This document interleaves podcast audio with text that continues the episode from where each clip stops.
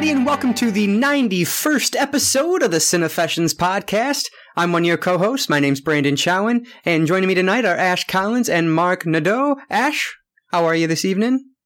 May the fourth be with you. Fantastic. And since we're actually, you know, broadcasting this, you know, releasing it tomorrow, you know, happy the Revenge of the Fifth also. Yeah. Excellent. And Mark, how's everything going for you? Well, good. Happy Cinco de Mayo. Happy Day of the Dead. Yes. What is the date for that? I thought it was May 5th. It I is. Okay. Completely out of my ass, so I'm pretty sure it's May Nope. 5th. I, I think you're right because uh, my coworker said that they're having a Cinco de Mayo party tomorrow or this weekend. So I imagine you're right. Cinco de Mayo means May 5th in Spanish. Oh, does it? Okay. Yeah. There we go. Good. Yep. This is America. I speak American, all right? Not your fucking Spanish. Oh, I'm gonna have to turn I know the volume here. I can't hear you over the wall. oh man. So tonight we are going to kick off a brand new video game arc with a review of the one that started it all, Super Mario Brothers from 1993. And we're also going to move on to round 27 of the Besting the Backlog Challenge. First though, let's talk about social media and how you can follow us outside of just listening to the podcast. You can follow us on Twitter at Cinefessions. You can email us at contact at cinefessions.com. And finally, you can leave us a voicemail if you want to be part of an upcoming show at 1 302 448 TALK. That's 1 302 448 8255. We love comments, questions, corrections, concerns, whatever. So reach out to us and talk film on any of those platforms. And also make sure you're following our Cinefessions Instagram account where we post a lot of our new media pickups and Mark posts a ton of reviews from his A to Z challenge. So definitely give that a follow if you have not already. And you can like our Facebook page at facebook.com backslash Cinefessions and check out our long list of past reviews and all the previous 90 podcast episodes right on over at cinefessions.com. And finally, we're proud to tell you that this episode of the Cinefessions podcast is brought to you by Audible. Audible's offering a free audiobook download with a 30-day trial, so all of our Cinefessions listeners get an opportunity to check out their services. There's over 180,000 titles to choose from for your iPhone, your Android, or your Kindle devices. So head on over to audibletrial.com backslash cinefessions to get your free audiobook. That's audibletrial.com backslash cinefessions. Also, while you are at cinefessions.com, don't forget there is a poll in the right hand sidebar. Make sure you give that an answer. Uh, it's just uh, basically about the future of the podcast, and we'd love to hear what you guys think, which directions we should go, if any. Let us know. Let your voice be heard by answering that poll right on cinefessions.com on the right hand sidebar. And don't forget, we are uh, doing our first Cinefessions Gaming Club of the month, and this uh, this month's pick is Silent Hill for the original PlayStation. I've started playing it um, and left some thoughts up there. You can find that at cinefessions.proboards.com or just go to cinefessions.com and hit forums, and that way you can be part of that discussion. You can play along with us. So, Ash, what has been going on in your world this past week? Uh, uh happy May the fourth. Oh, um, well, I uh, I won a contest at work, so I got a, a, a gift card that I put to good use. Um, oh shit! Yeah, well, I got my wife uh, some uh, Sims expansions that she wanted, and I ended up picking up um, Rogue One and uh, X Men Apocalypse, which I didn't have yet. Oh, badass! Yes, so I was I've I uh, I've been busy doing other stuff, but uh, um, uh, spent the uh, like it just different things, um, Mm-hmm. job hunting and stuff like that. But uh, Gotcha. yeah, the, uh, yeah, the uh, so I ended up watching like the the blooper reel and the gag reel and like the behind the scenes stuff for Rogue One and X Men last night. So Okay, then I cool. watched X Men Apocalypse this afternoon again. Yay! Very good. I actually have not seen that one yet. I've owned it since it, or yeah, I think I've owned it since it came out. I just have not watched it yet. It's, I think it. I don't know. I think a lot of people poo pooed it. Um, I think it feels like the X Men comics I read when I was a teen. Um, so it, it's fun. I they have a lot of fun with it. So Yeah, I liked it. I didn't. I didn't love it, but I thought it was pretty good, and I enjoyed Nightcrawler in this one. oh, I yeah. find uh, he's underappreciated as a original or newer original X Men, and uh, I thought he uh, he was well portrayed on the screen in this film. Yeah, and I liked um, uh, uh, Magneto really has a a great uh, character arc through this too. I thought so. Very cool. I love Magneto in general, so definitely be interested in watching it. Uh, but uh, other than that, um, I haven't watched a whole lot. I did see the trailer for the Defenders. That looks pretty kick ass. Oh, I've not um, seen that. Yeah, I've avoided it. I, I don't want to know anything about it. it comes out in a few months. I know I want to watch it already. Don't want any uh, any hints. Yeah. yeah, the the trailer the trailer doesn't necessarily give a whole lot of spoilers. Uh, it's more like just like several quick shots and a voiceover clip. Um, but there could be potential spoilers, so don't you know don't watch if you don't want any. But it, it's if you don't mind spoilers or not whatnot, I don't think they give a lot away because I still don't know what's going to happen. But the the dialogue is hilarious. Um, but yeah, so that was pretty cool. Um, uh, yeah, I haven't been doing a whole lot. I know, I know. Me either. My um, my week has been pretty damn boring, frankly. So the other day, I uh, was watching. What did I watch? Oh, I watched Twelve Angry Men for the Besting the Backlog challenge, and then I was like, you know what? I want to watch something else from my personal cinefessions list. And so I just we started watching the newest Godzilla, like the yeah, the newer Godzilla. Um, yeah, we started watching that a couple nights ago, and then I just ended up falling asleep, and so we never finished it. Just like I did that with Alien vs Predator. Also, we started watching that and then fell asleep and never finished it. But um, I decided I wanted to toss in the original because it's one that's been on my Cinefessions list since it started, and I just haven't watched it. Um, I started watching it one time a few years ago, and it, or maybe a couple years ago, and ended up falling asleep and never went back to it. So um, I wanted to give it another shot, and uh, so I watched that one. And so now I have three films that I need to update on my personal cinefessions list, to, and I need to replace those with three other ones because we got Vertigo, Godzilla, and Twelve Angry Men off of there. So I need to add three more. So I'll probably do that this week.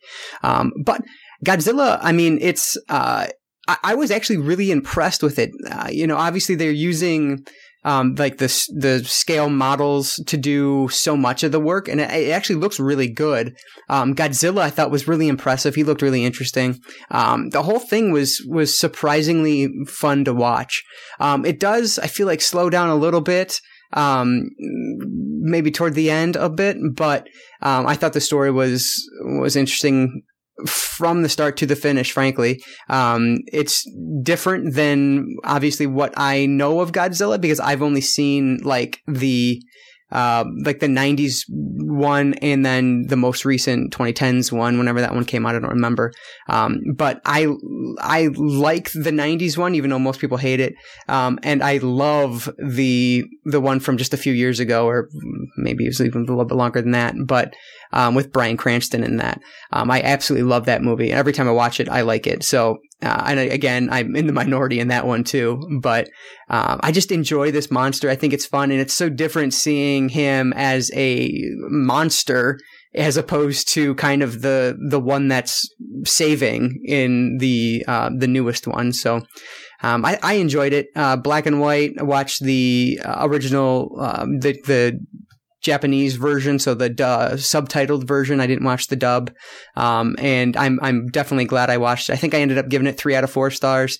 Um, you know, I, I, guess there's not much more to say about it. I'm just happy I watched that one because now I have I have so many of the other ones in between that one and like the 98 one or whichever year it was that I want to watch, like Godzilla versus all these different people and whatnot that came out um, on Blu-ray as double features recently. I own so many of those, so I'm excited. I, I finally now feel like I can justify watching them because I've seen the original. So I'm excited to actually continue on in that series. But um, other than that, in terms of watching, um, I haven't done a whole hell of a lot. We've been watching through on Netflix, um, Malcolm in the Middle, which is, I, I love sitcoms. If you know me, you know that to be the case. I watch sitcoms all the fucking time, an embarrassing amount of time. Um, but I just feel like they're, they're easy to watch. They're, you know, short. You can consume them when you're eating dinner. I don't have to pay too much, too close attention to them. And so that's tends to be when I put those on. And, uh, we're like halfway through season four now of Malcolm in the Middle, and I love that series. I think it's hilarious. Another Bryan Cranston uh, series, and he's just fantastic. Um, but that's really all I've been watching. Um, I did update my NES Classic, which I think I talked about this before. I hacked it maybe a couple months ago to have like over 600 games on it. Yeah. Um, but there were like some missing games that I wanted on there, which surprised me. After I got looking into it, I realized that some of the, even the, some of the original 30 that were on the NES Classic, like the original NES Classic, for some reason I didn't have the ROMs on there for those. And so like I didn't have some of those games on there. And so I had to correct that. Um, and a bunch of them had like bad cover art, um, things like that.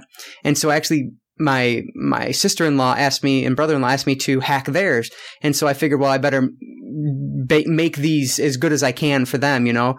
Um, and so i went through and fixed everything. Uh, so everything i added all the games that were missing um, added a bunch of games that i wanted uh, a bunch of sports games that i wanted because i want to i have this stupid idea of going through playing all the nes sports games because i hate myself. Um, and so make sure all the cover art was good. And so now i have like this perfect list of over 600 games with with the best available cover art um, and i know that it has all the games that i want to play on it so um, i updated theirs and then updated mine as well so it's good to go and then as i was doing that i actually found out that um, there's a, an arc i want to say it's like arch rival or something uh, it's something like that where you The can basketball game?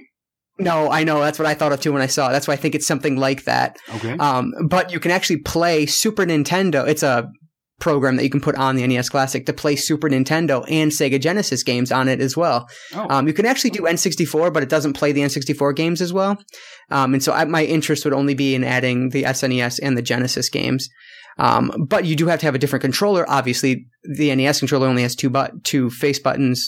Uh, you know what I mean, like A B. Whereas opposed to the SNES has A B and X Y, and so you have to get a different controller, um, which is only about fifteen bucks, sixteen bucks on Amazon. But I haven't bought it yet, and so that's why I haven't added those games on there because I have no way of playing them anyway. But you don't really have um, to either because when you get uh, the Retro Engine Sigma, it comes with controllers, right? That is true, right? Yep. So you should be Um, able to use those on that uh, on that uh, NES uh, Classic, shouldn't you? No, they won't. No, USB? No, it's not USB on the Oh, NES on the? NES Classic. No, it's um like the Wiimote, like at the bottom of the Wiimote. You know how like the nunchuck plugs into the Wiimote. Yeah. It's that, whatever the hell they call that plug. Oh, okay. Yeah. Which actually, you know what? I'm thinking about it. I think I'm wondering if I can use my Wii Classic controller on it. I should try that. I think Yeah. I could use my my Nintendo Switch Pro controller on it. I'm Oh, you you can't. Okay, I have pretty sure I can because it's it's all uh, it's all I have the Wii U Pro. Okay. I wonder. I'll have to check that. I haven't thought about. It. I didn't think about that, but I'll have to check it and see if I can. I can be completely wrong about it as well, but I thought I Mhm. read that. But again, you know, I feel like you're I right because it's uh, it's the same fucking like plug. I don't know why it wouldn't work. You know. and well, just it's, with the Switch, there's no really there's no plugs, right? So it's all like Wi-Fi. It's all Bluetooth. Oh. Well, then that wouldn't work on the NES Classic because the NES Classic doesn't have any uh, wireless capabilities to it. Oh man, what what? That's too bad. Yeah, That's really too bad. Hopefully, And the fucking- with the Super NES. the fucking controller, the cord that comes with it is literally like 24 inches long. Like it is the shortest fucking controller cord ever. I, I'd be pretty happy with that. Uh, like, I don't know about you, but that seems almost too much, even. but yeah, um, and so obviously I have that system coming. The the retro whatever the hell it's called. Yep. Yeah, retro Sigma. But I'll probably I'll have this in a different room, so it would be cool to be able to play Super Nintendo, Genesis, and NES games in one room, and then have the retro Sigma in a different room. You know what I mean? So that's why I kind Oh, of sure. I. I want to do it because I have it. Why not? You know what I mean? Yeah. Um, but yeah. So and then on the NES Classic, I um, have been playing just Super Mario Brothers. Um, I've been so obviously I've beaten this game like a million times in the past, um, and I always you know try to do it as quickly as I possibly can. I've been watching speed runs of it. And it's amazing how quickly people can do these like just pixel perfect speed runs of this game. And so I was like, I just want to beat it. And so obviously I'm using the warps and everything. You know, you go from one two to four one, and then four two to eight one. Um, so you get basically to the end of the game really quickly. Um, Mhm. and like I'm I'm going great. I'm doing well. I'm like have all my lives. I've gotten all the free guys I can, and then I die once at like eight two, and then all of a sudden between like eight two and eight three, I die like f- all five guys. I lose all of them. It's like once I, I'm I'm feeling real confident, and then I die once, and I fucking lose it, man. I just fall apart. So Is it is it confidence though, or are you just too cocky? that, that- maybe it is. I don't know. You sound pretty cocky to me. Yeah, that's probably what it is. But Yeah. man, I just keep fucking dying, and then it's like once I die once, I know it's over. So I'm like, fuck. But Yeah, I so wanna- yeah, shut down your cockiness. can't help it. It's natural. It just comes with the territory. It's just oozing. Yeah, exactly. My machismo. oh, g- oh God. Um. Yeah, I started reading um something at work. So like I've been I've been using Reddit a lot more lately, um, especially at work because it's just a cool way to or easy, quick way to kill time at work. Mhm. And so um, I like came across like the serial killers forum on our subreddit on there, and that subject's always fascinated me. Like I took a, a class in undergrad entitled serial killers, which was loaded with tons of people. It was shocking how many people are interested in such a grim subject. But and, and just, Um, just, just for clarification here, you work at a preschool, right? Because you're gonna get flagged. if you haven't already, you're gonna get flagged. that is a false statement. No, but um, yeah. And so one one killer that's always uh, intrigued me uh, is the Zodiac killers. It's been a fascinating, always a fascinating story. And so um, I started was reading at him, and then they kept talking about Graysmith's book. I've owned Grace Robert Graysmith's book. uh, For so many years now, I can't even tell you, and I've never sat down and actually read it. Um, and so I decided, you know what, like I'm bored. Let me read it. Of course, I'm at work, so I'm not reading my physical copy. Um, I'm, I, I'm buying the Kindle version, reading that version of it. Um, but Zodiac Unmasked from Robert Graysmith. So I started that, um, and I can't wait to finally get through that book because it's it's just a fascinating unsolved mystery. And uh, yeah, so I'm excited to learn whatever there is to learn about that. Um, and that's how I've been trying to kill my time at work because it's just so boring, and we're like without a the kids, boss. So. You know, watch the kids so they Oh don't my one God. themselves. I do drown. nothing, nothing with children. That is not my preschool based in a pool. They're gonna drown. Watch the kids. oh my god! But yeah, so that's that's pretty much all I've uh, all I've done for this week. So what about you, Mark? Oh well, I've done stuff. Um, so because we are in our video game to movie arc right now, um, I did pick up Mario Kart 8 for the Nintendo Switch just the other day. Hell yeah! Played just a bit of that. I haven't had too much time to just really sit down and play with it a lot. Okay. Uh, maybe only a few hours, but so far I'm digging it. Playing, you know, in its portable version or with the uh, Pro controller uh, on in front of the television. Um, it's great. I bought Mario Kart 7 for the 3DS a while back, but it doesn't have the same feel as what playing a console version. You know, Mm-hmm. um, because I think last time I played a Mario Kart game was probably the N64. I didn't play Oh, any wow. GameCube stuff, so all that double Okay. dash garbage. Never played with that. So uh, even though I had seven, I'm kind of considering eight my reintroduction to the series, Mhm. and so far I'm really liking it. Um, so Yeah, uh, Mario Kart in HD is just fantastic. yeah, I loved it. It's pretty, and now we're Mhm. kind of going into a, a weekend uh, work series. I'm probably gonna have some time to play there on my breaks, so I'm gonna do that. Um, apart from that, um, well, I'll go TV wise. Uh, so for again, um, one of my stupid challenges for the year is to watch a Netflix TV show uh, season a month. Um, so on my last day, I was able to finish season three of Black Mirror. Oh, And, good. Um, I don't know why we didn't do episodic uh, recaps ourselves for season three because five out of the six were fantastic. It's a six episode series. It's six Per episodes. Yeah, the season Wow. is uh, six episodes. I believe the previous seasons were similar. I thought they were Um, all three for some reason.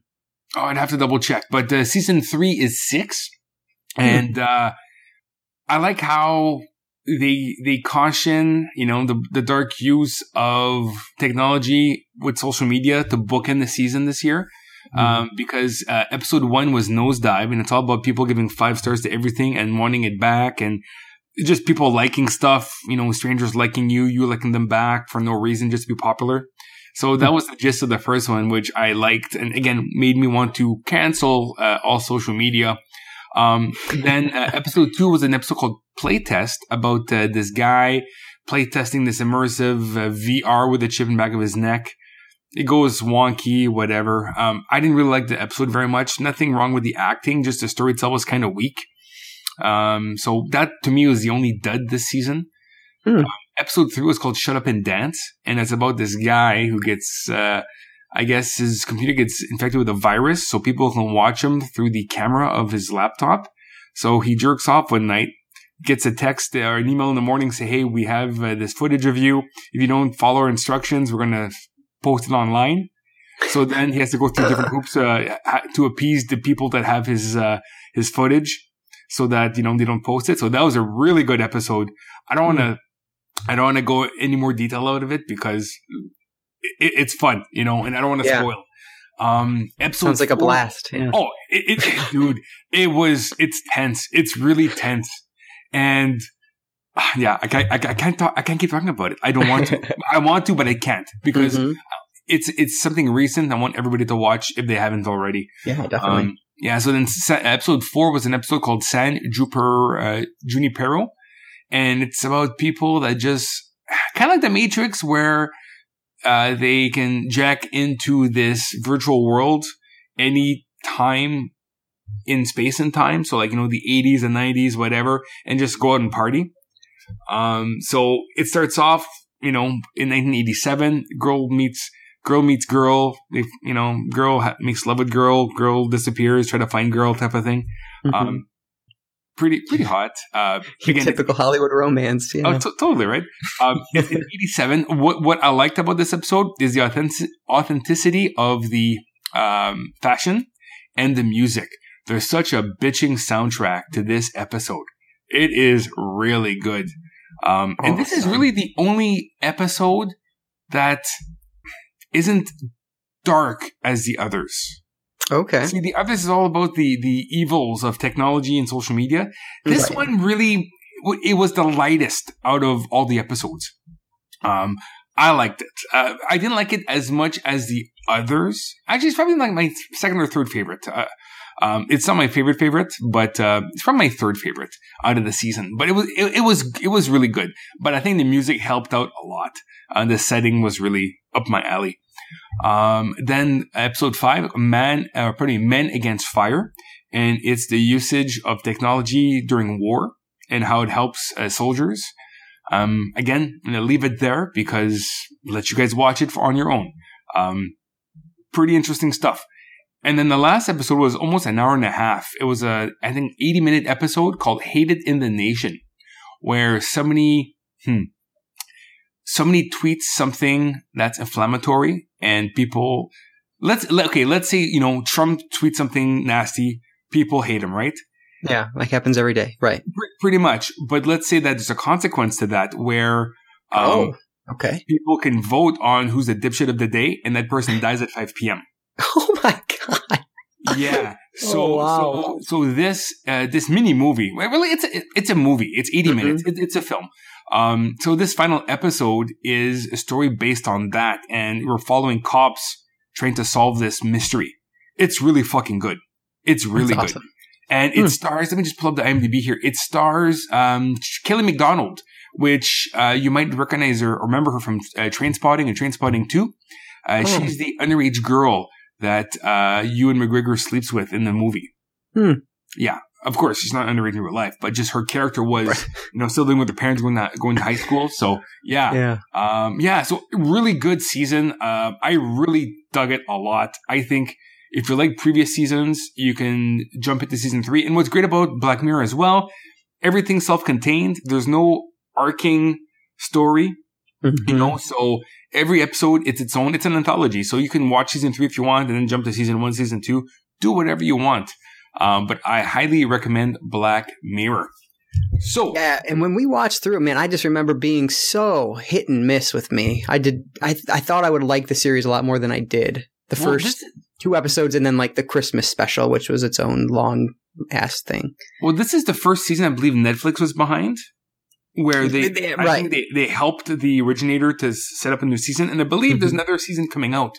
Uh, from what I saw on IMDb, there's a season four with another six episodes. Okay. So I guess they'll get released um, probably end of this year, since it got released in December of last year. So Hmm. um, expect either end of this year or early next year, hoping at least if they follow like a yearly schedule. Right. I would be up for that. Um, again, I thought it was pretty decent. Uh, I think it was the, the fullest season so far. Good. Um, out of uh, out of everything, but uh, yeah, worth a check out. Um, so now, um, since we're now in a new month and I have to watch a new uh, season of something, I decided to uh, finish off uh, Scream and do season two of Scream for the month. of Oh, May. okay. Yeah, since uh, probably I'm- watching a lot of it at work I'm uh, so because sorry. I watch kids um, in a pool as I'm a lifeguard. So I watch all, the whole se- second season at Oh, work. Hopefully, uh, somebody else is paying attention because I love that I'll we be all busy. have new jobs. Because What does I'll Ash do? What, what does Ash do? Ash, Yeah. uh, he works in a uh, amu- uh, amusement park. oh, He sells the tickets at the front, yeah. and he uh, marks people. Okay. um, for uh, for the other uh, events for the other people to, to to pick out in the crowd. Like, oh, I overheard him say he likes wrestling. Okay, go to the wrestling tent. Oh, hey, you like wrestling? Oh, yeah, I know, you know. Or they can be like, oh, uh, you know, guess my weight. I'm like, oh, you weigh blah. I'm like, yeah, you know. Or, but then you know, he also uh, after the uh, after the uh, carnival closes. Um, he takes care of the stragglers. Let's say there's teens making out behind the tent. He will dispatch those teens. Yeah, he'd be what good at that. dispatches means, I don't know. Yeah. I don't know what that means. but that's what I can encompass his, his job as. So, yeah, so he's a carny. Good. Good. I, I, I don't know any know uh, that's carny big Latin, so. I, I don't no, Ash. good, but whatever. It is. It is good. Uh-huh. At least you're outside, you're getting some sun. There you go. I don't like the sun. Fuck the sun. you need to find a new job then. Yeah. You know, it's not up to me to find new jobs for you. You, you got you got to put the Lego ring in yourself. Anyhow, so I'm gonna do Scream two. Um, I'm probably gonna jump into season two of House of Cards as well. But uh, I think I'm gonna just you know Scream three or season three is gonna come out sooner than later. So I want to just tie that season off into Have- both so I can move to something else. Have you heard anything about Scream season three? Uh, just from last time that uh, it's not going to be in the same environment. That should be a new bunch of kids. Yeah. That's- okay. That's all I know. I haven't really uh, followed up since. Again, because I don't want to read any spoilers of season two since I I, haven't watched season two yet. So I think once I uh, finish this season, I'll be able to, uh, you know, maybe look into deeper without getting anything spoiled for me. hmm Yeah. So apart from that, I've uh, been to a few movies and I've uh, added some stuff to my Cinefession challenge. So just looking at my, um, I'm just going to look quickly through my Cinefession stuff since my reviews are on the Instagram and on the Twitter. Um, so quick, quick reviews. Um, I saw My Lucky Stars from 1985. It's a, a Sammo Hung directed uh, action comedy with Jackie Chan. Um, I say it's a pass. I give it two out of five stars, so it gets one and a, one and a half stars out of four for us here. Um, just because the opening segment was really awesome, uh, car chase scene, uh, parkour action uh, with Jackie Chan, and then became like an action. Uh, it became a comedy, but it became like a Three Stooges comedy for the next like forty some minutes, which I just did not find funny, and I just don't like Three Stooges myself. Um, so it kind of kind of went downhill until Jackie Chan came back at the end and there was a little more action, but not my favorite Jackie Chan movie. So that was uh, My Lucky Stars from 1985. Um, then I watched The Legacy of Rage from 1986, and that was the first uh, Brandon Lee film. Um, who Hmm. uh, he's he is Bruce Lee's uh, son who passed away during the making of The Crow. hmm So this was his first movie. Again, watching all this on uh, Midnight Pulp's uh, streaming service. And um, it, the reason why I picked it as well is because it's directed by Ronnie Yu. And he's the guy who directed Freddy vs. Jason and one of the Chucky films, I believe. I think it's Bride of Chucky or or the one before that. But um, I like those two movies, so I decided to watch this one, and it was pretty decent. You know, Brandon Lee does have a nice film presence, and again, it being his first uh, feature film, I think he did a TV movie prior to this. Um, it was pretty good. Um, pretty sweet action sequence at the end of the movie. Uh, but it's pretty much a, you know, guy gets, gets, uh, blamed for a crime, goes to jail, comes back, gets his revenge. That's pretty much the movie. Um, so nothing mind blowing there. Um, one movie that was mind blowing, which I think is my favorite so far of this leg of the, uh, of the, uh, challenge. It's called Kickboxer's Tears from 1992 also known as in uh, Hong Kong as Shin Long Zhu Hu Du. Again, from 1992. Uh, but I, I, did good, right? I did pretty good, I think. You know, you did. I'm I very did. impressed. I did. I have nothing to compare myself to, but I think I did pretty good there. Um, Me too. And that's what matters. It's, yeah, it stars Moon Lee, which I do not know this actress, but apparently she is a huge action star in Hong Kong. Hmm. Um, and you get to know why in this movie. So the story of this one is that she is the sister of a kickboxer. Kickboxer is fighting this guy who's part of a crime syndicate or at least backed by some mobster. He dies in a ring. She finds out that um, he died in the ring in a dirty fight and she acts her revenge. Um, okay. So she, she is a pretty badass fighter, like to a point where I, I kind of want to see more of her movies. And apparently she's known as an action star in Hong Kong as a girls with guns uh, star. I guess that's a subgenre of just like action, uh, not just like martial arts, but like, you know, like a, uh, like just a gun, gun films. Mm-hmm. So she, she's pretty well known, uh, then, or there, I should say, back in that time. Um, this is the first I hear of her or I see of her, um, but uh, I was pretty impressed. There is a fight scene that she has in some type of pit with the wife of a mobster. And, you know, I have to like replay this film and like maybe record it, uh, record the video for the, just for Instagram because she hoofs a girl between the legs.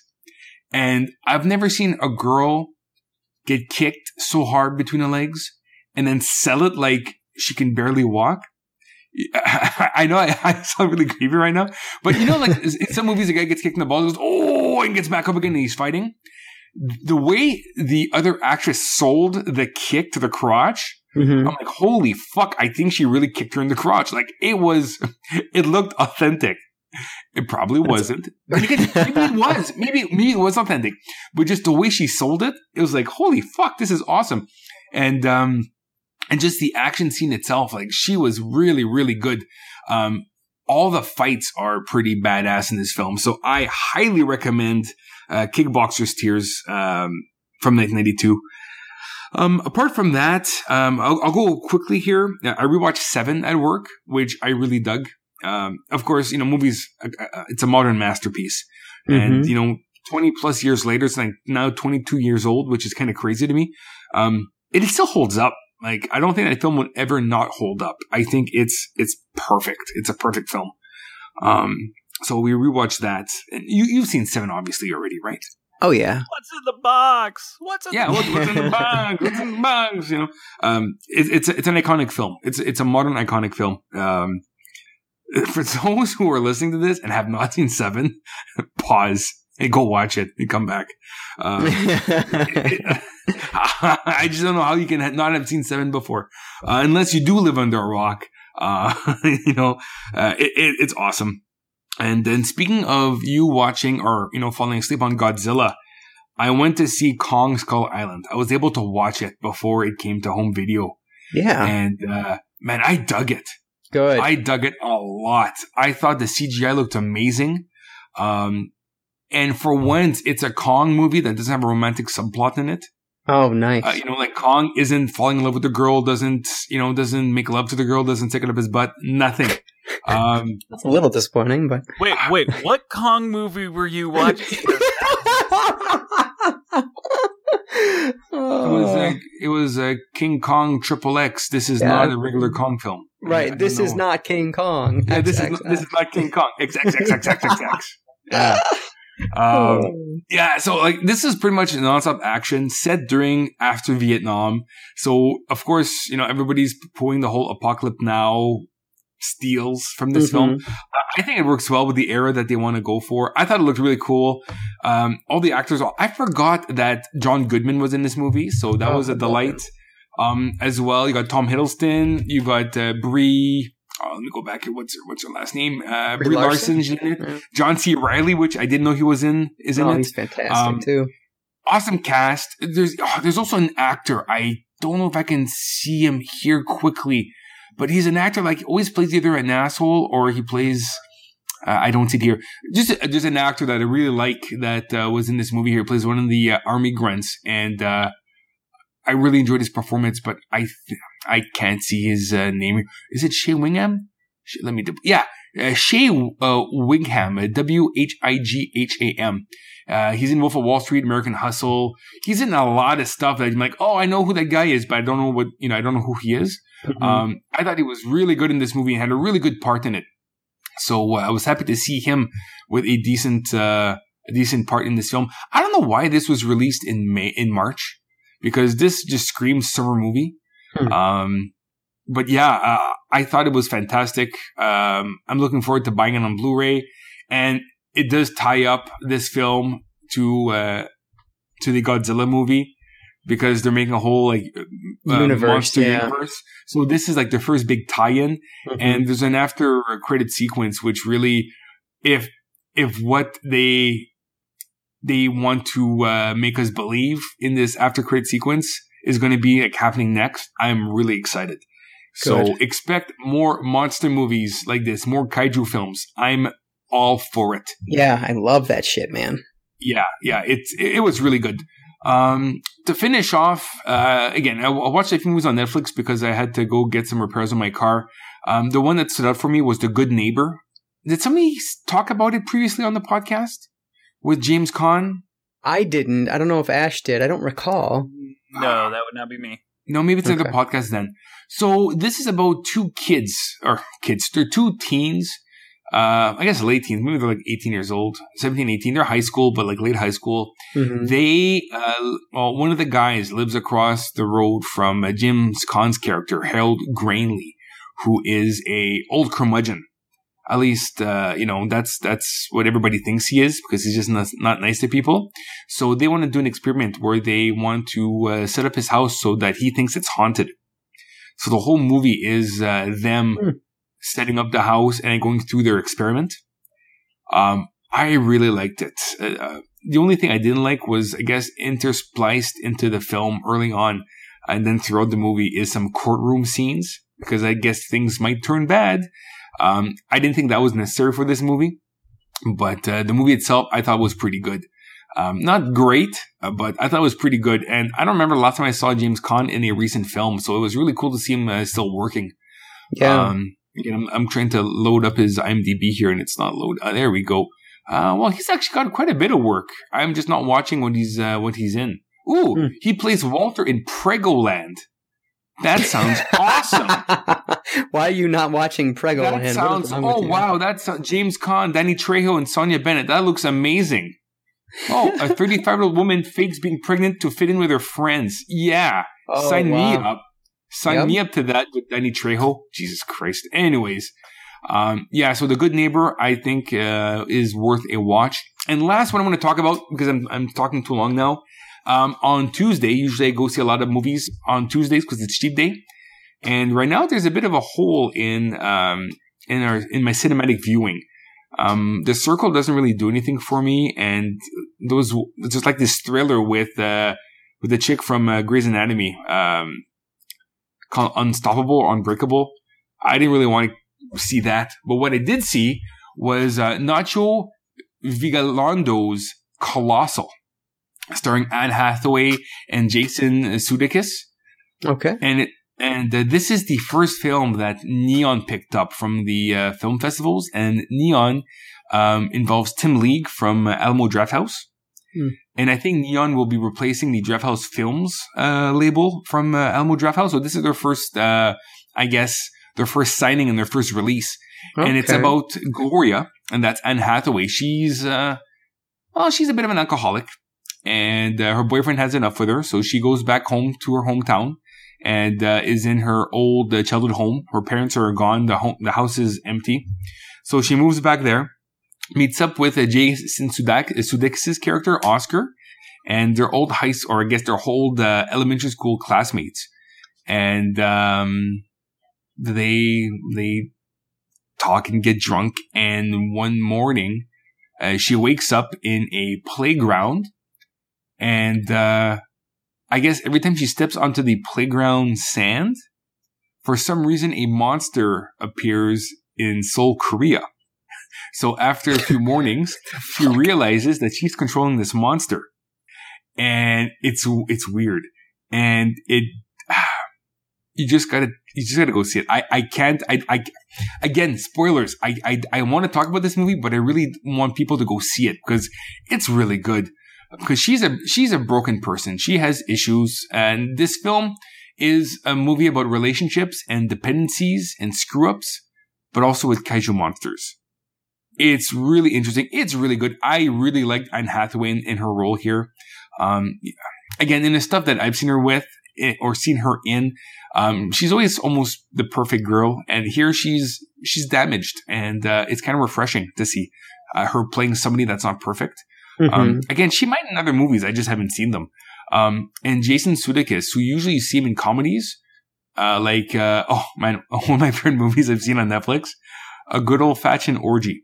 He's a uh, uh, where he is uh, part of a he's with a group of friends and you know their party uh, summer house is is being sold so they want to do one last big bash there and they want to do uh, an orgy so they plan an orgy it's really funny uh, really really funny so he's he plays a bit of a different role in this movie um, which I really liked. So I'll leave it at that because I don't want to spoil anything. But uh, yeah, go check it out. It only played in one theater in uh, the Ottawa uh, Gatineau region, so I was able to check that out on Tuesday.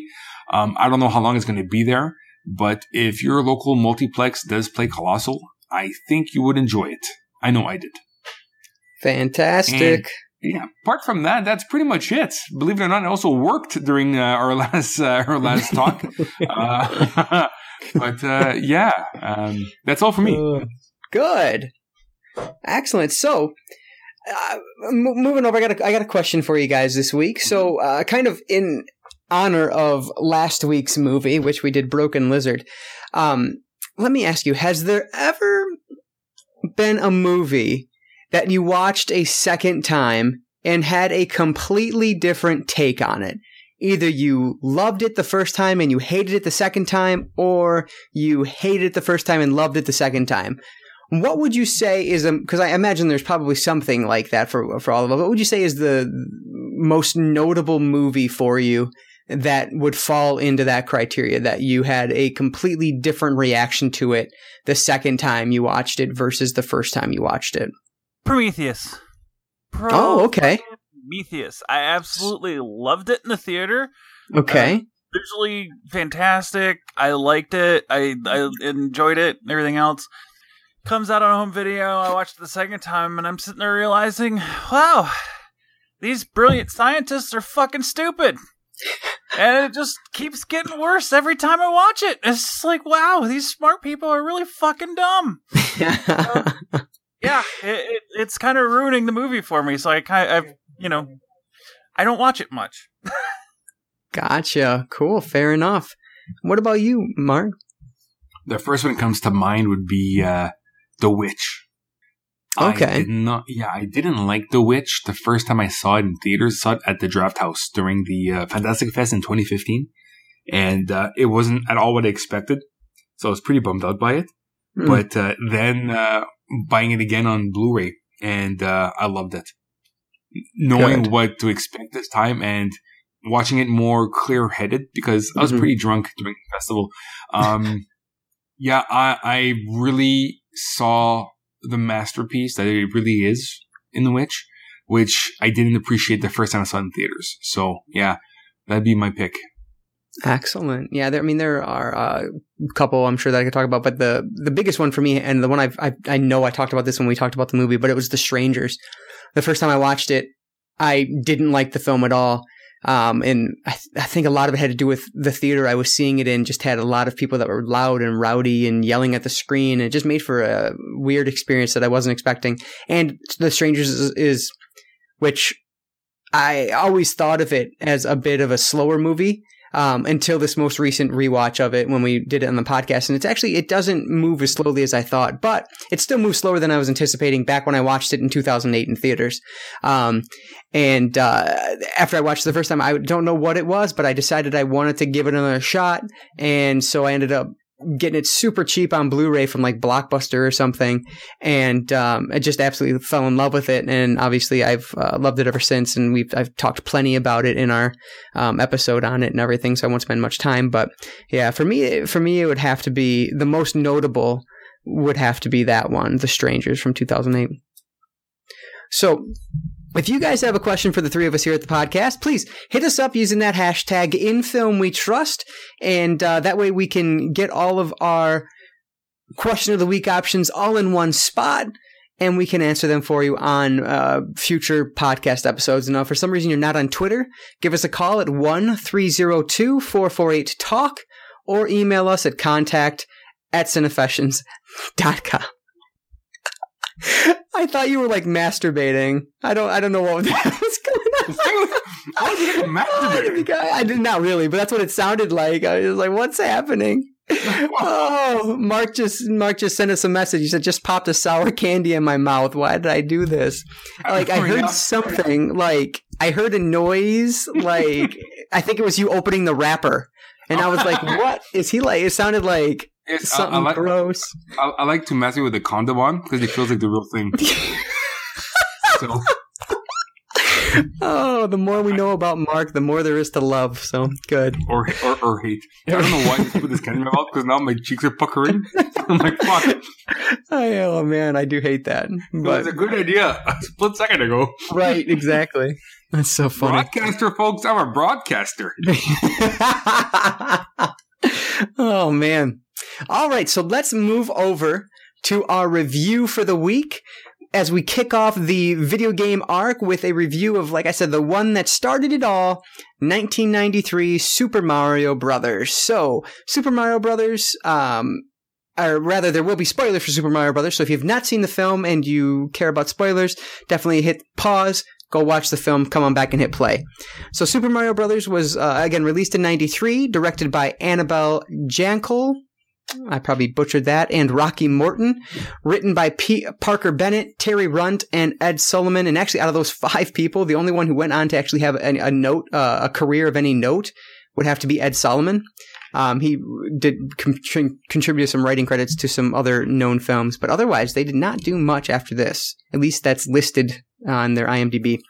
Um, Super Mario Brothers has an IMDb score of 4.0 out of 39,825 votes currently as of this recording. It does not have a Metacritic score.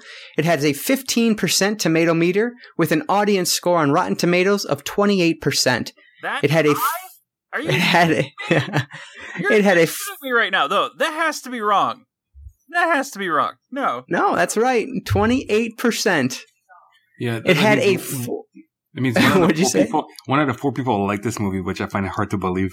well, there's three of us on this show, so let's see what happens. Yeah, It had a let's see. $42 million budget and only a gross of 20.9 million. So what is your history with Super Mario Brothers, Ash? Uh, I caught like three minutes of it on TV uh, back in like 1994. And uh, I decided up until this podcast that I was never going to watch this fucking movie. So, yeah. there's Really? with it. Yeah. I'm surprised. I'm surprised. Okay. And what about you, Mark? It's funny Ash mentions that because I have a similar history with the film. Um, I remember being on a um, on a family trip, and we were at a hotel, and I had uh, Showtime on, and they had Super Mario Brothers uh, playing, and um, I think that's the first time I saw it. I don't remember seeing it its in completion at that point, but I saw a good chunk of it. And me being young at that point, I'm like, wow, this looks awesome. Mhm. Um, I might have seen it since. Um, yeah, I must have seen it like since then.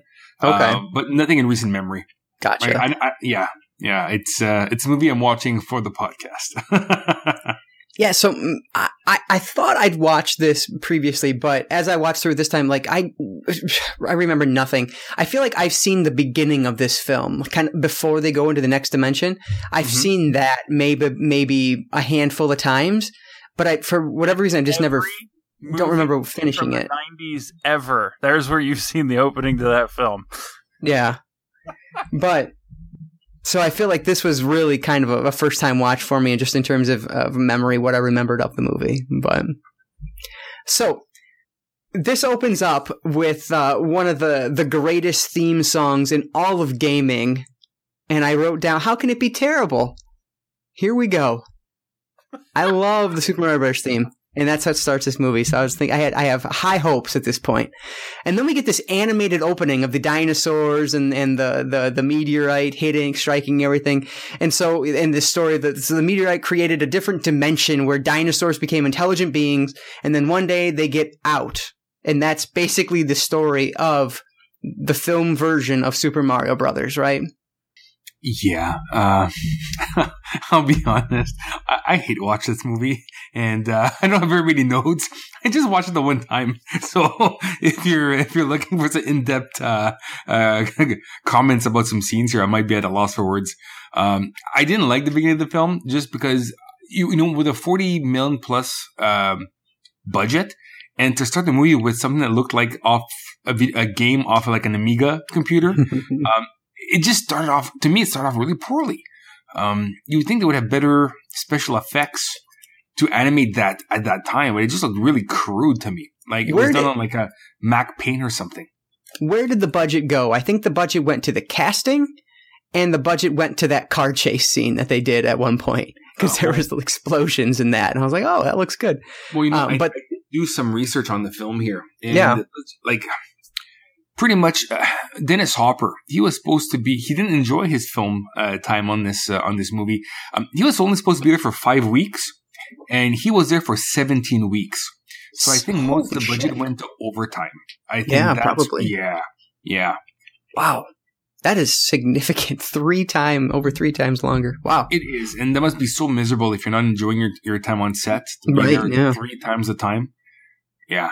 So uh, okay, so let's let's just fuck say fuck it and just dive into it. What what about the film really uh, kind of irked you, or, or what what about it do you think made you think, wow, this is absolute horseshit? Um, uh, the script. I, okay. I didn't like the story at all. I think what irked me a lot was these. See, the thing is, they wanted to do a fantasy film, and the directors got a script for a dark action film. Um, so th- some moments are really lighthearted and silly, which doesn't match the tone of the film at all because it's really dark. Once you go into like the Koopa world, it's a dark world, and their silliness really doesn't work for me. Um, the fact that okay, Bob Hoskins, I think, is well cast as Mario. Mm-hmm. John Leguizamo does not make a good Luigi. Mm. I, I, don't like him as, as Luigi at all. Um, I thought their wardrobe in the movie sucked. Luigi's wearing red more than Mario is. Hmm. Luigi didn't wear his green outfit till the very end. Right. But most of the time, he's got a red hoodie on, or he's got that red suit on, and like that should be Bob Hoskins' color. But Hoskins is wearing like a either a gray or he's wearing like an olive green color, mm-hmm. and then where he's wearing that when they're at the at the uh, dance studio or that uh, nightclub, he's wearing yellow. Why aren't these guys wearing red and green the whole time? That's their shtick. Right. I didn't like that at all. Like, I think that would irk me the most is that to be a, to do a Mario Brothers film and not to have the guys at least have a representation of the colors in the game was a big mistake. Yeah, definitely hear that. Um, and I think that's probably the uh, the thing that kind of bugged me the most about this about this movie was how little it used what we know of the Super Mario Brothers mythos and, and their their history and their backstory. How little it used of that in this movie. Yeah. Um, it kind of just used. The, it felt uh, you know like it was using the characters um, and the title because it's known, you know, but it did not feel like a movie like a Super Mario Brothers movie. You know what I mean? That's, Something you would expect. This, like this, even Samantha Mathis, she's playing Daisy. Why isn't right. she playing Peach? Call right. her Peach. Yeah. Well, she was wasn't uh, Daisy the princess from the first game though? Yes, she was. Is she really? Yes. Yep. She wasn't called Peach until second game, I think. Really? Oh, I see. Yeah. I didn't know that. But that's oh. why they call her Daisy. But the the the whole film reeks of something that was put into development hell and then a bunch of producers were sitting around like, you know, we optioned this movie. We should go ahead and make it get somebody to write a script. So they have somebody write a script who'd only like seen like poster art for the fucking game, mm-hmm. and and then and they like completely mismatched directors with it, you know, because like you know the direction's supposed to be kind of this like little fluffy comedy, and it's not. Um, you know, and it's just kind of all over the place, and it's just the whole film feels like that. It was just we're gonna throw all this shit together and see how it goes, and you know, kids will pay money to see this. It's Mario, Nintendo's hot right now. Get on it. You know, that's that's what that whole movie feels like. That and also, I, I think some art direction really hindered the film. Um, like the Koopas with the big bodies and the small dinosaur heads. Oh my god, yes. I, I just didn't get that. And then them being so stupid with the whole like dancing thing, you know, or they're in the elevator and uh, Luigi is actually touching one of them and starting to making them sway, so they all start mm-hmm. swaying eventually. I'm like, it, it it's just, I, I, just found it so stupid. And, and, maybe I'm being overcritical for this film, where it should be a kids movie and I should maybe look over that stuff. But I'm, I'm just watching and I'm like, I'm just shaking my head. Hmm. Yeah. So uh, so I don't know. So my take on it is much different. So okay. uh, I definitely see where you're coming from, and I my biggest gripe with the movie is that it doesn't honor or respect the Super Mario Brothers mythos that in 1993. Uh, I mean, how long, Super Mario Bros. Three was out at this point, right? Like, yeah. I mean, you know, it's it's a very well known franchise, uh, you know, worldwide, and to just kind of take the name and then do something different with it is is a little uh, disappointing, no doubt. But I thought what they did have, I, I, still had a good time with it. I thought it was enjoyable. I thought it was funny. Um, I, Bob Hoskins is probably one of the most underrated actors out there. He is a absolutely brilliant character actor. Um, is this his best role? Obviously not. No, but I think because he is so talented and he is such a strong actor that what he brought to the role, it it still made it uh, it still made him fun to watch. And I thought he was act, and I thought John Leguizamo was actually uh, uh, an enjoyable Luigi. Again, things out of their control, the costume design, the art design, yeah. things like that. I, I, can't blame them for that. I mean, they're actors. They're not, that's not their thing. Um, but what he did with Luigi, I thought was entertaining. Um, you know, I thought it was really uh, just kind of cute the way him and, him and Daisy's first interaction I thought was enjoyable. It made me laugh. Um, the way that you know Mario is uh, basically his father figure, and there's clearly years a difference between them. Um, and he's his brother, but he's also the father figure. I, I liked their that dynamic in their relationship, um, and the uh, just specifically speaking about the Goombas. I actually I thought they were funny. I thought it made sense to me even in the world because the Goombas literally what do they do on the screen? They literally walk back and forth. So I mean they're not ever in terms of like the main game, you know, Mario 1, 2, and 3, uh, thought of as like intelligent beings at all. So that, that choice kind of made sense to me. Um, and I actually liked the look of them too. I thought it was over the top and, and purposely, uh, kind of ridiculous, but it was still humorous. Um, the, uh, the dancing thing, it's, it's, it's so dumb, but I still was laughing. And it, obviously it plays, plays off or it pays off later on because um, somebody starts playing music and they start dancing, and that's what lets uh, Luigi get away or Mario get away, whoever the hell it was later in the film. Yeah. Um, and so they set that up, and then it pays off later, which I appreciated. Um, See, at least make them look like Koopas. Give them like a shell back, you know. Mm-hmm. Um, don't make them humanoid with like with a trench coat. They, they look almost like like shock troopers. Like at least give them a resemblance to what they look like in the arcade. N- not a full like representation of the video game, but at mm-hmm. least some like you know, some turtle hands or something, or at least honestly, a turtle shell back would would have been perfect instead of them, you know, flanked in a, um, a maroon trench coat. Um, honestly, no, to me, yeah. they, they, look like they look like M Bison clones, but like prehistoric M Bison. Um, no, I, I, definitely, I definitely see where you're coming from. I absolutely hear that, and and definitely appreciate that. But I guess just the choice that they did make I, I thought it was funny, and so it worked for me. If it yeah. makes me chuckle, I'll go with it. You know what I mean? Sure. Um, and I really liked with the Goomba. So they, the the one guy they call Toad, right? He, um, they kind of they de-evolve him, and um, he's the the musician who gets arrested earlier, and yeah. so they de-evolve him and they put the uh, harmonica over him, and so that's how he stands out. So we know who that is throughout the rest of the movie because he's kind of like the good Goomba who helps Daisy, um, and who uh, basically helps Mario and Luigi and Daisy win, if you will. Um, and I just thought he was funny uh, and, and endearing. The fact that he goes and she she's a vegetarian, so he goes and gets her vegetables, and then uh, Daisy puts him out while he's on fire. I don't know, just uh, I liked their relationship, I guess. Yeah, something else which really bugged me with the movie mm-hmm. is that this felt more like a Luigi film than a Mario film. You know, Luigi's after yeah. the girl, um, and you know, I think Hoskins again, he's doing the best he can with what he's got, and I liked him on screen, but to me, this felt more like a Super Luigi Brothers movie than a Mario Brothers movie. Mm-hmm. Which again, but it's why, Luigi Mario, right? So yeah, but why? yeah, but why are you using a player two character? mm-hmm. You know, as, as, the as the main focus of the film when it should be it should be a Mario movie. Yeah, and that's I was surprised me, that it, yeah, it wasn't it, Mario's love interest. Yeah, I, am very surprised by that. Uh, so it's just, it's just, these little things. I'm like, uh, this is why I wasn't a big fan of this film.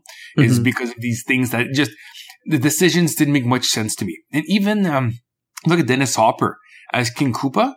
Yeah, he just looked odd to me. Why not have watching that?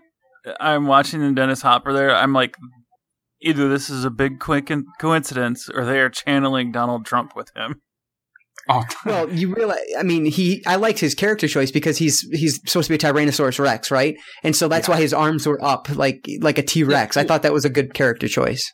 Sure. I just don't see why, you know, again, being part of the comic book, I think he should have been a little more reptilian in the beginning, you know, and not fully mm-hmm. humanized because he's not a humanoid.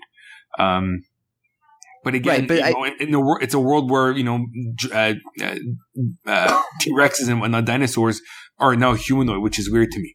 But uh, that's what I was going to say. In in that world that they are creating in this film, they are that evolved. You know what I mean? Because that's what the whole point of this is. Is they are at the point now in their evolution that they need to. They're ready to take over the the other dimension. Um, and so I, I understood why he was more human, but speak when he goes when he gets turned back he just turns into this just T-Rex looking thing that looked nothing like Bowser. You know what I mean? Yeah. And I thought that was disappointing at the end of the film. Um, and, but, and I think it's just the fact that I, I was able to separate the, uh, once I realized that this was not going to be kind of what I wanted in terms of a Super Mario Brothers adaptation, I was able to kind of go with the story that they were presenting presenting us because it made me laugh uh, a, a, lot more than I thought I would. Actually, honestly, um, which frankly isn't hard to do, but um, you know, I, I, like to laugh, and so I laugh. But it, it, because of that, I think is why I was able to go with so much of it. Um, and there's so many like '90s things I just loved about it, like the the some of the music um, was like straight out of any 90s film ever. Like the, the film that kept coming to mind was Honey, I Shrunk the Kids. I don't know if that's right where I remember the f- music from, but that's just the film that kept coming to mind. It's just, I can't explain what the music. It's kind of when something good happens. It, that's like almost celebratory music that plays. It's just so very, just seeped in the '90s. I love it. Um, and obviously, go ahead and, and, some of the music they had actually wasn't bad at all. Like mm-hmm. during one of, uh, one of the nightclub scenes, they had a uh, cover version of "Love Is a Drug" by Roxy Music, which I really liked a lot. Yeah. Um, so they didn't do everything badly. You know, as as far as me going really negative on the film here, uh, I thought the soundtrack was pretty decent. Mm-hmm. And they were um, able to like put some, some game cues in once in a while. Right. You know, at the end, I think they had like a Salvatore, like a game cue or a 8 bit uh, song uh, because bite during the credits. So these little things are kind of nice, you know. So I didn't mind that at all. Yeah, and I, I liked uh, the Bob-omb. Uh, oh, oh, totally. Yeah. I would have liked their theme to have been less goofy and a little bit more like the actual theme from the game, though. The that rolling, it was just like it drove me nuts because it, every time it's like, oh, Mario and Luigi must be on screen. I didn't even have to look up. It's like, wow, come on, guys that bugged me. I mean, most of the rest of the music I liked. It was just that one theme. Whenever Mario and Luigi were on the screen, it was just like, come on. Two characters I really liked were. Oh, um, don't say it. No, yeah, I'm going to say it. it. You know, I'm really? going to say it, and I'm going to really? love it. Okay, Spike and Dino, and uh, what the fuck I, was his I, other I, other guy's name? I have to. They were they were funny. Yeah, they were. Yeah. Fisher Stevens is fantastic. I love him, and I thought he was really funny. And then Spike, like, okay, if you run into a door or a window or something, I mean, you, you pretty much won my heart. It's that easy. And then Spike runs into that pane glass window at the beginning of the movie. That's so stupid, but I fucking laugh every single time anybody yeah. runs into something like that, and I would have made me laugh. And I was like, "Oh, I, I like these two. This is gonna be good." There's nobody that dumb. That's the thing. Is like they're supposed to be the henchmen of Koopa, and mm-hmm. they're they're challenged. Yeah, they absolutely. I mean, this is this is a family film, right? Like, it's not supposed to be realistic. I mean, we're talking about dinosaurs in a second dimension, you know. So I, I didn't have a problem thinking that they were dumb. Out of this. I'm They're what? My brethren. You leave them out of this. oh man, but yeah. So I enjoyed them a lot. Um, just a couple funny moments. I like when um, uh, they go so before they go into the other dimension, they're sitting there watching, and um, Mario comes out with his his like big breasted B- Brooklyn broad, who's not who I'd expect Mario to be with. But yeah, um, when she walks out, he's they're like, "Oh, it's Daisy. Of course it is. She's in disguise. I could tell her from a mile away." I just thought that was funny. I enjoyed that, but. Um, another goofy moment was when so Scapelli's guys are going to flood the dig site, right? So that they can get back to work. And, uh, the two guys that are that are sent to flood it, they're literally wearing white shirts that say Scapelli on the back of it. I thought that was so stupid, but it again, it made me laugh. Uh, well, I, I, I'm happy you're enjoying this movie. I really am. Yeah. and how could you not appreciate Spike and Iggy when they say zero for five? Zero for five. What percent is that? And then they have a conversation trying to figure out what percent zero for five is. I mean, that's that's it's good. Stupid. No, that's good. It's, it's not. It's lowbrow. It's it's, it's it did not make me laugh at all. I'm sorry. It, it would have made ten year old me laugh, and actually, what? No, eighty six for seven. It would have made seven year old me laugh, and it made thirty year old me laugh, and I'm happy about that. yeah, yeah, that's good. I'm, I'm, I'm glad they found their target audience. Yeah, absolutely. Um, I liked the, I, I liked the kind of the other dimension. So it looks like all of the the worst areas of like an 80s or 90s New York City Mm-hmm. I would have loved if they would have gone more with it and maybe shown us more because it was almost like we were looking at one street and that was the entirety of their world, aside yeah. from like you get like the desert area at one point. But I thought it would have been cool if we got to see a little bit more. You know, you get to see the tower, um, Koopa's tower and everything, but it just, I liked where they were going with it. And I kind of wish they would have done more with that kind of gross New York City that is their other dimension. See, I I didn't like it. Um, just because it felt very, you know, like they're not a dimension. So mm-hmm. they're not underground, but it felt like they lived underground. Yeah. You know? Yeah. Like, why are they, why, why does it feel undergroundy? You know? Um, I, it'd make more sense if they lived under the city and they're trying to break through, I guess, you know, the barrier to, to get on topsoil. So this one felt kind of claustrophobic to me. And and that being said, if there's no sun, like everybody, I guess there is a sun level because they went to the desert and it was sunny, right. but nobody's living there. It's a barren wasteland. So why isn't everybody albinos underground? Because where are they getting their skin pigmentation? There's no sun. you know? Or again, am I thinking too much into this? I think you might be thinking a little much into that because that, yeah, it was definitely not something that crossed my mind um, with this with this kids movie here. But um, the science uh, doesn't make sense, Marty. oh my gosh! Um, but one thing that was interesting, and I think this is more a child of the time than anything else. Because I mean, like in Teenage Mutant Ninja Turtles, you know, they go to like the underground or to that area where all the kids are. I mean, they're smoking cigars and, and drinking beer, right? And these are kids. So I mean, I think this is more a thing of the times. But it, at points, it was kind of confusing who the audience for this was. Because I mean, like you get uh, um. Uh, women that aren't aren't fully clothed. You know, um, they kind of have shots lingering on their cleavage at points. Um, oh, you mean thirteen me is asking if you mean their titties? Yes, it is. That is what I mean. Yep. Um, and then like at one point when they're in the second dimension and they're getting they get arrested and like the cop is asking him what like it's like the Luigi Mario Mario Mario thing.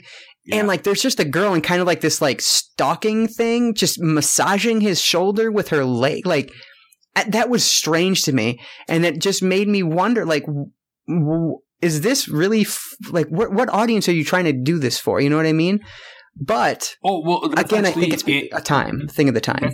The, the game, the lost levels. You probably just didn't get to it yet, but there's, there's a level. I think it's level uh, six nine where yeah. they go to uh, they go to the cop precinct and they get massaged and and then they get deloused and stuff. It's it's pretty it's pretty hectic because you got to keep tapping the A button because if not, the wall's gonna crash. That's so. what turbo's yeah. for.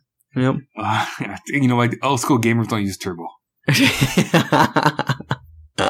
no game oh, genie man. here, my friend. Yeah, I I love that Koopa sends out a plumber alert as if that's like a thing. Uh, that they're, they're just ready to go in their back pockets. They have this plumber alert ready to go. And I thought that was just funny again. I don't know. I thought it was enjoyable and just ridiculous that they have this alert ready for him. You, you know what was not enjoyable? What's that? Was again the nightclub scene. Mm-hmm with Mario having to dance with the lady to get the necklace around her neck. Yeah. And then the whole sequence of that lady grabbing the necklace earlier using those stupid jump boots. Oh, I like those I jump boots. I hated those jump boots. What, what, wrong with the jump? What was wrong with the jump boots? It's ridiculous. Yeah, what? it's just dumb. They had those in the '90s. They weren't rocket powered, obviously, but like they had like those big shoes that you would bounce on and everything. I mean, that's a '90s thing. You, it, it, just looked ridiculous. because you guys like, were fucking going to college in the '90s, you just missed out on some of the cool things. All right. Well, I, I got laid in the '90s. Okay. so, you know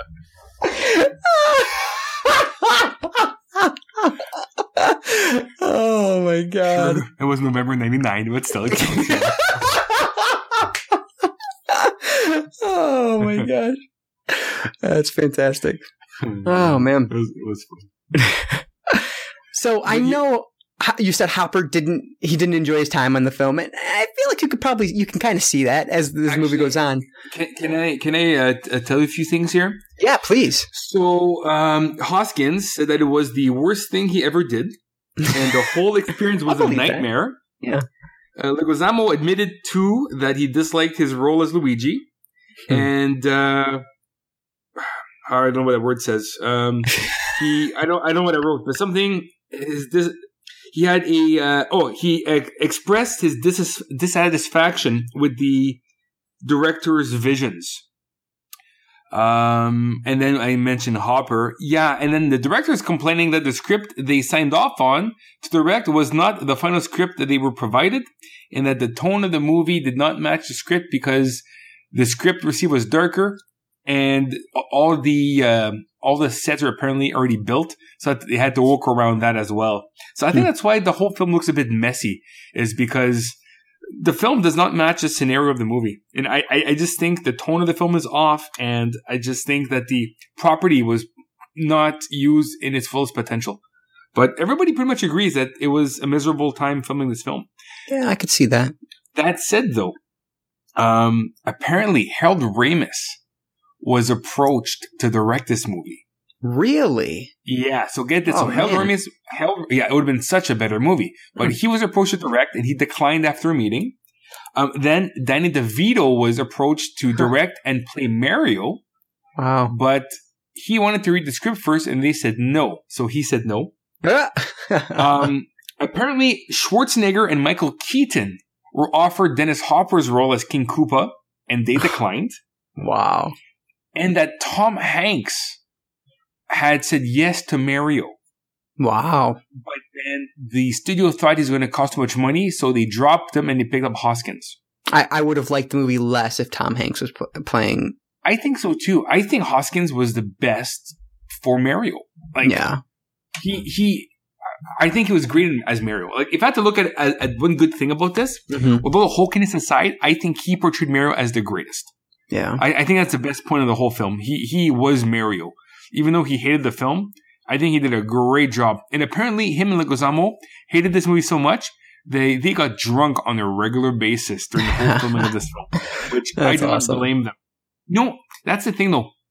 I forgot Samantha Mathis was in this film, and I was trying to rack my brain for watching who plays. Well, I thought it was Peach, but who plays Daisy? Mhm. So, see, I like Samantha Mathis, and I felt so bad that she was in this movie. Like, as soon as I saw her, I'm like, oh shit, I feel bad for her because she, I think she's a great actress, and she was in a lot of stuff in the '90s, and then she kind of fell off. You know, you don't see her much anymore. Yeah. Um, You know, I, that's what I was wondering, you know, because I don't actually recognize, I didn't recognize her at all. But looking at her stuff, like I've seen her, a a lot of the things she was in, I just didn't, like she was in the punter, like Well- I've seen so many of these movies she was in, but I don't recognize her at all. Well, you're also looking at a reality of Hollywood. If if you know she's looking too old, they'll cast somebody else. Mm-hmm. yeah, and, and look at her we are talking about we are talking about the movie industry that decided that um um oh god I want to bang at me. huh Did I say that loud? Aunt May.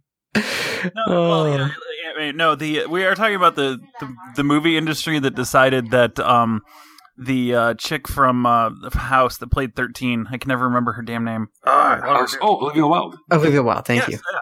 They decided Olivia Wilde was too old to play the wife of an actor who was 25 years older than her. Right. Seriously? Yeah, I, mean, remember she hearing is- that. This is the kind of decisions Hollywood makes. So yeah, you know, if if she doesn't, you know, qualify for you know mother roles or anything like that, and decided she didn't want to do those, yeah, they're Yeah. not going to hire for anything. Yeah, and, and I'm looking at her IMDb right now, and she seems to be doing a lot of television, which Mhm. I'm not really. I'm not watching what she's been in. yeah. Um, like Under the Dome, I don't remember her um, in Under the Dome. I only watched season one. Um, I can't recall her being in it. Oh, she might have. Oh, I know where. Okay, never mind. She's. I recall her in that one.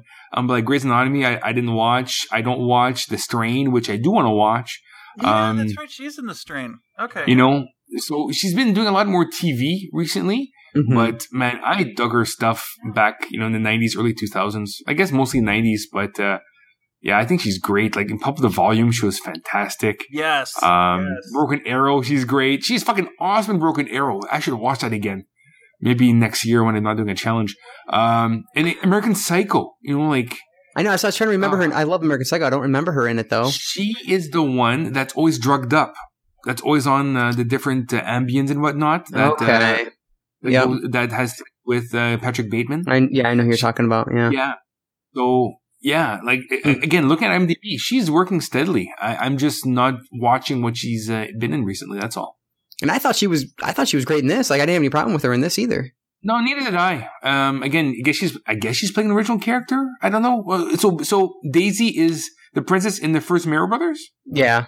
She doesn't Okay. change. Yeah. The, right. Okay, so whatever. Um, but yeah, I, I, her and Hoskins, I liked. Everybody else, I had issues with. And and to me, I think probably the the thing I liked most about the film was the casting. Okay. Um, because of everyone we've we just spent time talking about. I thought they were fantastic. I mean, Fisher Stevens is uh, Iggy or the other one, whichever he was, Spike Iggy, and then what's his name is Spike. Uh, I mean, Richard that was my favorite thing. Yeah. Um, and if if if anyone who's watching this is following along with us and, and watch Super Mario Brothers and doesn't know Hoskins, my favorite role from him out of what I've seen has to be his work in Brazil. He plays a plumber, if I remember right, in Brazil.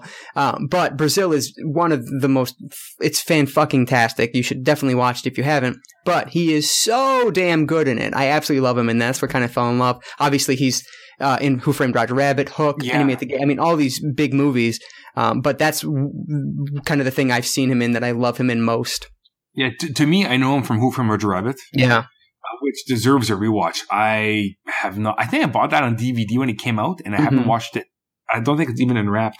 um, but yeah, he's so good in Roger Rabbit. So to me, every time I think of Hoskins, I think of Roger Rabbit. Yeah. Um, and he's been in a lot of stuff, you know. Oh, yeah. Uh, I think he's been in one called Cold, cold fish soup or cold dog soup. I don't remember. Um, but yeah, he's in tons of stuff that I haven't watched yet, which I want to because I think he's a great actor. Yeah, he he's is. just this is just not one of his best films. Yeah. Um I did love the like I like I said I thought the budget where the budget went the casting and then that car chase scene and I actually really liked the car chase scene. I thought it was a lot of fun and I thought that the the large budget really helped it. Um, you know, you get the explosions and just kind of the the uh, kind of like the demolition derby type action that goes on during it. I thought that was really cool, really well done. I have a question. Yeah. So during the car chase scene, so the cars are kind of charged up via electricity, right? Because it's kind of like bumper cars where they have a grid above Yeah. the city. Yeah. So when that big, uh, tr- that big construction truck is in the desert, Mm-hmm. well, there's there's no grid. So how is it moving? Gas. Gas? You think? I mean, it has like, to be. sparks? I don't know. I I, just I don't, I don't think the dinosaur descendants are going to use fossil fuels to run their cars there. It's it's like they're selling green. It's like the cars Exactly. are being are being fueled by people. Oh man. yeah, I don't know. I, I I didn't care. I guess to be honest, as I was watching it, it didn't even I- cross I my mind. They didn't. They didn't go that far outside the city. I'm guessing either they had batteries for that, for just for dumping, or you know, it was uh they had like just enough grid there. I mean, it wasn't like you could see them connected to any kind of power anyway. They just kind of had the Yeah. pole sticking off, and Right. sparks flying. Yeah, it's true. I see. I, I did like the cop cars. I thought they looked pretty cool with the I know. front. With, yeah, with the police like It looked thing. pretty. It, it was like a Mad Max look, you know. Yeah, definitely. That I- I said, thought that was though, cool. the car chase was stupid.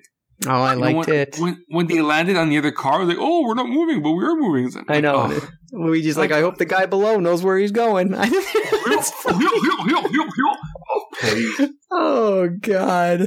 I'm thinking, why are we watching Double Dragon instead? That would have been such a better movie than this. Uh, Oh. yeah. What do you think of the car chase scene there, Ash? I'm trying not to think about it because it hurt my head. Um, oh man.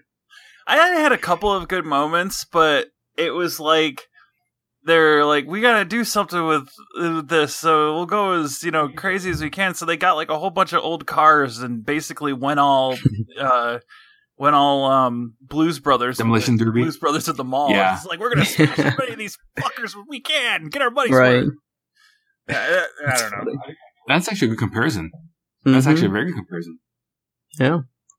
I thought Yoshi was just amazingly cute. And I fucking loved Yoshi. Yes, Yoshi was one of the high points of the movie for me because at that Yeah. point I'm like, why am I watching this shit? And then he comes on, I'm like, oh my god, he's cute. I know, I Like a- love like him. a little raptor. I'm like, oh, he's gonna bite her neck or something. what did you guys think of the character whose name I don't have? The bouncer lady. oh, the big black woman. Yes. Uh, I I was like, she she stole his necklace. I want. Uh, hopefully, Meryl gets his necklace back. Hopefully, he does it by dancing. I don't know why I'm saying that. Oh, look, he he got it back by dancing with her. That's great.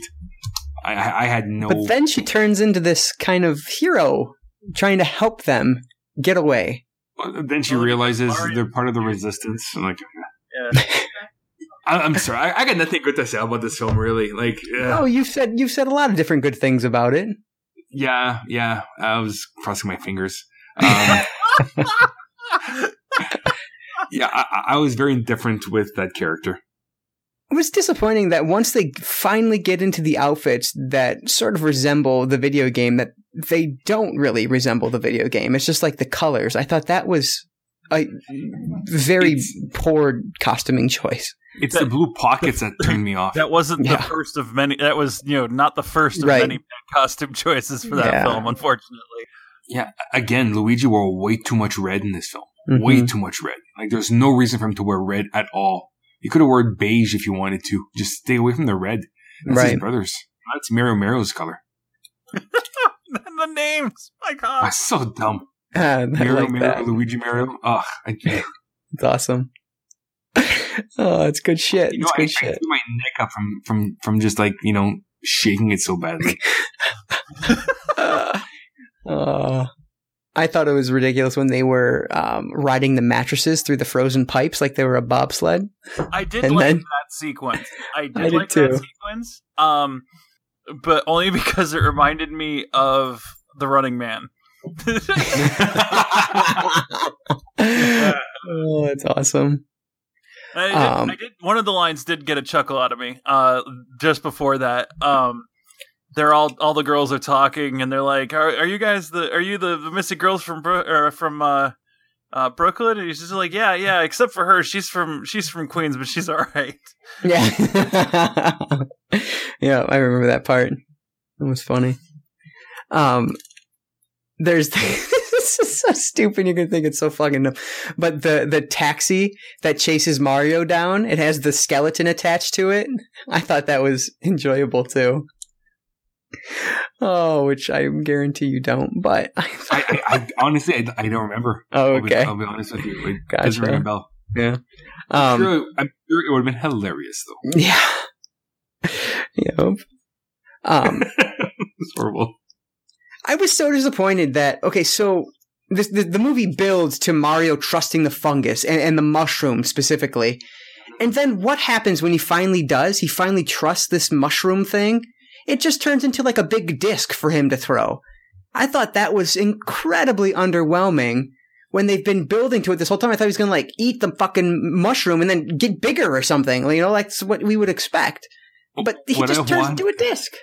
what I want is him to eat the mushroom, and then later, Daisy goes, "My daddy is inside you," because her dad's the fun. I know, I know. Oh My man. daddy is inside you Wait, now, Mario. Who plays who weird. plays the the king? Is, Lance Hen- Henriksen. there was Lance Henriksen. Yeah. Yep. What? Okay. He Yeah. he's the king. Oh, when is that, gets, uh, oh, okay. Yeah, I know what you're talking about. three seconds on screen. Yeah, he's. I was gonna say yeah, he's not on there very long. But he Yeah. plays Fungus very well, though. Yeah, he's fantastic. Yeah. He's just great. Yeah, he really has a lot of different um character options that he that he goes with. So it was good. the Um, whole high spot of the film. right.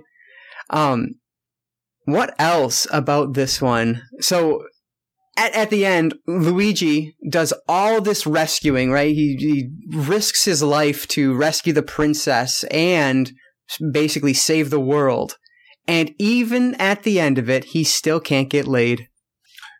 Yeah, I'm, I'm kind of bummed by that, but at the Hey, you same know time, though? you know what? As you've been telling us this whole time, it was for kids.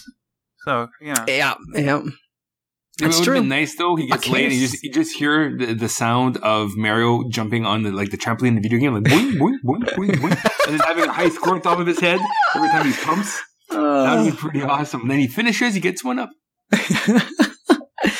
um, but I, I was reading that like, uh, the, so at the end, obviously they set up for the sequel that we never get. Um, but that really, according to the writers, they weren't, they didn't have a sequel planned or anything. It was just kind of to resolve the fact that Luigi and Daisy didn't get together. So at least at the end, they are together again. Um, and so I, I understand that, but it's a little disappointed that something more didn't happen. Obviously, I didn't want to, you know, it to turn into a hardcore porn or anything, but um, something could have happened there, you know, uh, a little I bit more. there's Mario pornography. Let me do a quick Google search. I feel like I've heard of a like we were talking about earlier, like a "This Isn't the Mario Brothers" or something stupid like that. I feel like there's gotta be. I swear to God, I've heard of something like that. Well, right off the bat, first link: Mario and Peach porn videos on Pornhub. So let me. Hey, there you go. quick. We're doing this for science, folks. Let me- And this is all animation. Well, there's one. VR Oh. porn princess Peach gets fucked by Mario POV.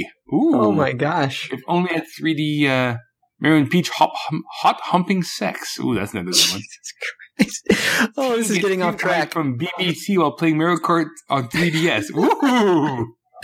All right. I'm gonna book So- that for later. Ash, what are your final thoughts and your star rating for Super Mario Brothers? really.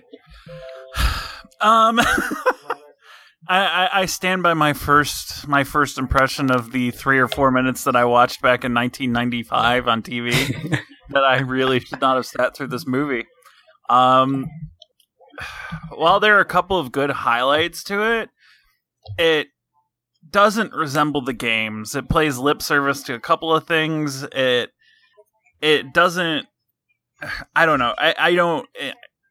It, doesn't kind of evoke anything other than just uh wow the Hollywood meat factory turns out another shitty adaptation. Uh, and it wasn't coherent. It felt slapped together. It just, ugh. I mean, Hoskins is one of the better better parts of the movie. I didn't even like Dennis Hopper in this movie, uh, and I usually love Hopper. Um, you know, they wasted a couple really good actors, uh, and you know the the the slapstick comedy from the two cousins was pretty good. I just like the back and forth. The banter was fun. Um, and Yoshi's a good highlight. Um, I'm going to give this one a one out of four. Ooh, wow. All right. And Mark, what are your final thoughts and your star rating for Super Mario Brothers? Ash gives it a one out of four. What about you? Yeah. Um, without rehashing what I've already said, the most, the biggest thought I had in my head while watching this movie is, is this worse than a Garbage Pail Kids movie? And I think it's on par with that. Um, yeah, Okay. I, I really hated this film a lot. There's a reason why I don't own it in my collection. Um, it, it did have a nostalgic feel to me at the same time because I was so young when it came out and when I saw it with the family. So it does have a warm, fuzzy feeling at the far end of it from my first time watching it and where I was. Uh, but the film itself, without the nostalgia glasses on, it's really bad. I really despise this movie. Um, can you tell me what I gave the Garbage Pail Kids movie? Um, I can. Yeah. Let Yeah. me um pull that up here right quick. Like, uh, you gave that one star. I did. Wow, that's generous. Oh, then again, there's no tangerine in this movie. I'm gonna give the uh, uh, the um, Mario Brothers movie. Ah, fuck, I'm gonna give it half a star. Whoa! Holy shit! I really despise this film a lot. Wow. I'll never watch this again. If I could go back, I'd probably give Trailer Park or Trailer Park Boys, Garbage Pail Kids probably a similar score. But Yeah. again, Tangerine was in it, and she wasn't wearing a bra at some point. Yeah, so- she was enjoyable yeah. to look at. Yeah, this one, Samantha Mathis is beautiful, but she's barely, she's not that much in this movie, and she's not wearing what Tangerine wore. So, yeah, I give this half a star. All right, fair enough. So, Super Mario Brothers is one of those films that gets shit on all the time online and on podcasts, clearly. Uh, but I don't think it really deserves all the hate that's tossed at it. Sure. Wait, wait, wait. Here comes this 4 0. You ready for it? You ready for it, Mark? Oh, God. Okay, let me put my seal button on. Sure. Yeah. It's incredibly cheesy and goofy, but that's what made it endearing for me. Bob Hoskins is uh, an incredible character actor, and John Leguizamo is great in almost everything I've seen him in, and they do a really good job leading the film. Hopper is wonderfully smarmy as Koopa, and it's surprising that uh, that the cast, even though they hated it, I feel like they still took it seriously while they were filming, and it makes the film a lot better because of it. Um, the biggest complaint I have with the movie is that it doesn't really use any of the world that we know from the video games, nor does it use some of the most basic game mechanics like jumping on people to kill them or eating mushrooms to get bigger, anything like that. I would love to see more of the game that we know implemented into the film, and I can imagine that's where most of the hatred for this film stems from, especially listening to you two. Um, but it's virtually nothing like the game aside from the characters and being based on such an insanely uh, famous video game, I'm sure it would have helped if it did more to make it more reminiscent of the games that it's based on.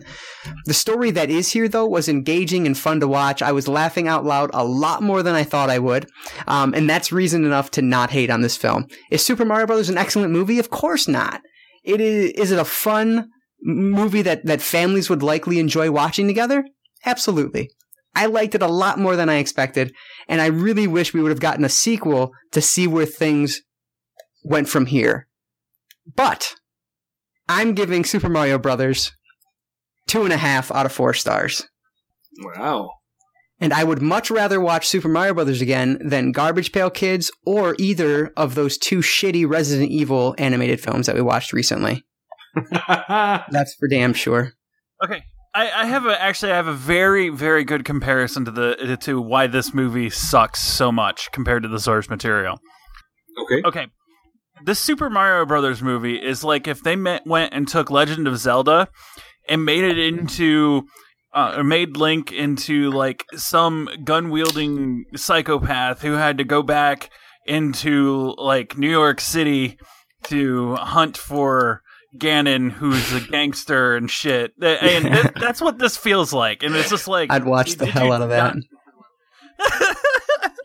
yeah, but it's the same. But yeah, then give it a really shitty budget and and and uh, you know terrible script uh, on top of that. You know. Mm-hmm.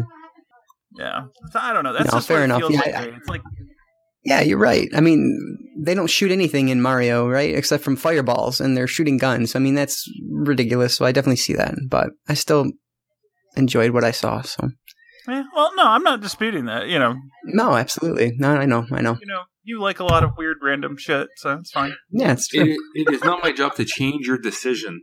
I just make my case. But if you know, if you like Absolutely. something, I'm not. I'm not going to hate you for it. No, I know. I understand. That's Like why you're like. a better man than I am.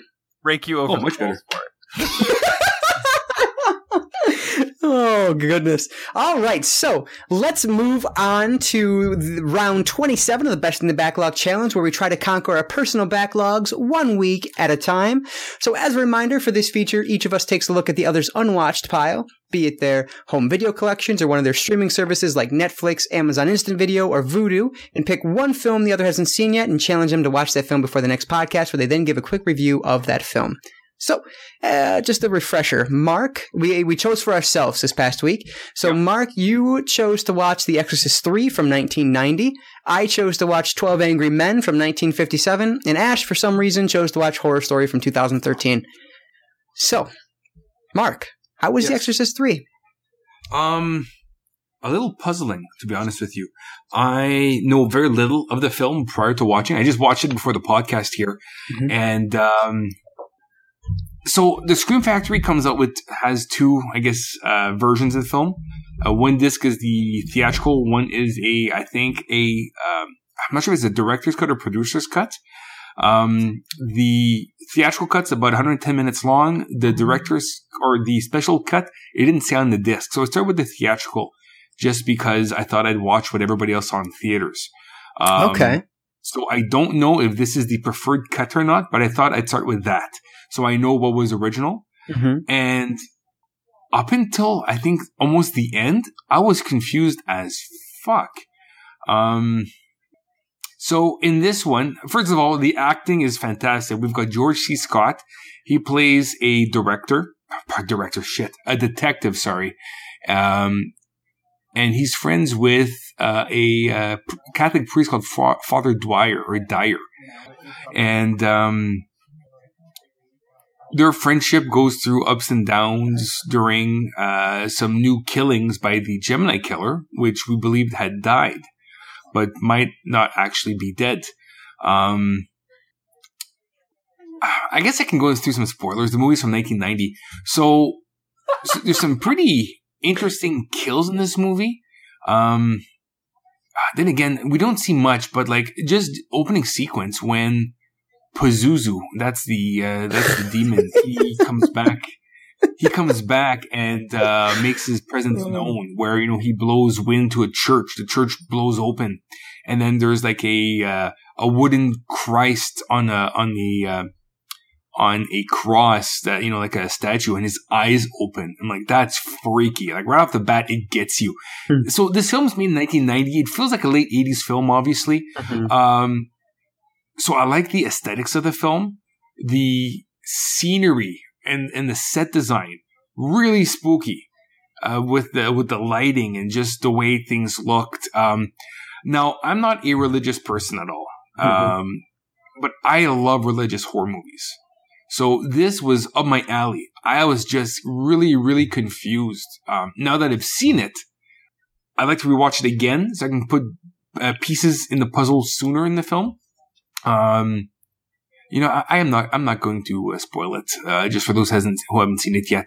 Yeah. Um, but Brad Dourif is in it. He plays the Gemini killer that's in the um, that's in the psych ward of this hospital. Fuck, they do things to his voice where they speed it up and they slow it down and they change the pitches. It's creepy. I wish I saw this at night instead of like two o'clock in the afternoon because I think this would have been uh, even better in a nighttime setting where everything is pitch black. I don't have blackout blinds in my living room, obviously, so I had to uh, watch it in you know some some bright overcast light.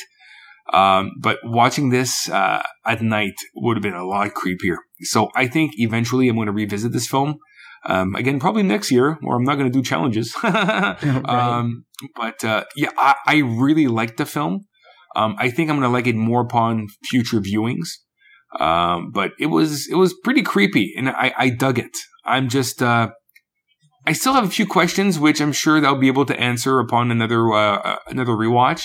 But uh, I, I, yeah, between the, the, special effects and just the the acting is top notch. It's a really well done horror film. I I, I really recommend it. Um, if I had to give it a, a rating, I'd probably give it a, a, solid three. I probably could go higher if I uh, gave the film some more viewings, but for mm-hmm. now, I'm going to give it a full three out of four. Awesome, very cool. Mm-hmm. Um, yep, one I own. Uh, and ha- actually, yeah, I do own. I just have not watched it. I don't actually. I don't think I own the Scream Factory release of it yet, though, because I have like okay. the complete set on Blu-ray, and so I don't think I've double dipped on that one yet. But I could be wrong. Um, okay, yeah, I, I, didn't check any special features at all, so I, yeah. I just strictly watched it today. Right. Um, but speaking of uh, religion, not not being a religious person, me either by any stretch of any imagination, but at, I have to tell the story real quick because at work the other day, uh, I was having a conversation with this with this old woman, and um, uh, she she's very old, like she's probably mid eighties, walks with a cane, um, and she's a big uh, big Trump supporter. Um, and so we were having a conversation. She was giving me her opinion, and I was just like, "Oh yeah," and she was talking about basically how the Democrats trying to cause problems, and I was just like, "Oh okay, yeah."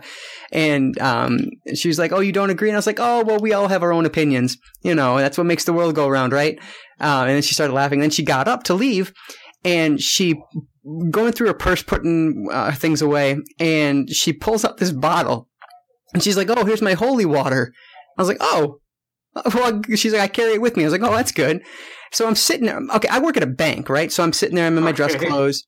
Um, she's across from me at the at the table. I, I, our, our, bank is weird. Like we don't, we have a teller line, but we don't use tellers. Like they do all the transactions at desks, and that's where I am. I'm a, at desk, and uh, all of a sudden she's like, "I'll bless you." She opens this bottle of water and throws it at me. As I'm sitting, I, I, this water drenches like it, it gets me all wet. It's on my glasses, and I'm just like, "Oh, okay." Like, what the fuck am I supposed to say? So this random lady just threw water at me, holy water at me, and then just got up and left. I was like, what the fuck just happened? At least you didn't start like sizzling or anything. You know, I know exactly. Or... It was like the most random thing I have ever had happen to me in my years of public service, if you will. And uh, yeah, it was it was strange as fuck, man. It got wa- holy water tossed on me. You know what? This actually brings up a, a good suggestion for a future arc: is to do yeah. like religious horror. Oh, absolutely. And, you know, you know, like NFTs and stigma stuff like I love that kind of stuff. Yes. But to even go with like horror from other religions. Mm-hmm. Like, do you do like any maybe some like a Golem horror flick, you know, from the from the Jewish religion or something yeah. else? Like, it'd be interesting to maybe, uh, you know, look into you know uh, religious horror films from other religions on top of just Catholic or Christian. That'd be kind of interesting to do. Yeah, I mean, I don't think there could be any three less qualified people to talk about religion, but I mean, it sure oh, would be yeah. fun. I'm just saying, I, I, I, just love a good crucifixion. You know what I'm saying? Absolutely. But uh, yeah, no, I just find a, a religious horror uh, super creepy, mm-hmm. and uh, you know, I, I just it, it, fascinates me. You know, as much as I'm not a religious person, um, you know, uh, like look at uh, vampires, the uh, Carpenter film. Mm-hmm. You know, like James Woods' character. You know, he he works for the you know he works for the for for the Vatican, but he's a vampire slayer. I'm like, I'd never be a priest, but I'd be a monster slayer for sure. You know? yeah, absolutely. But I just wanted to share that stupid story. Um, anyway, so Ash, how was Horror Story from 2013? Um, I'm actually okay.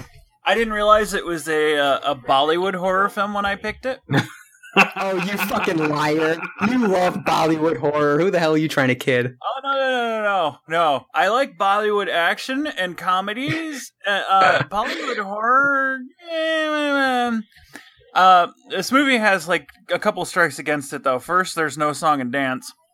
Oh, and, and what? second, there's no there's no rain sequence. So, oh my god, that is right so fucking lame.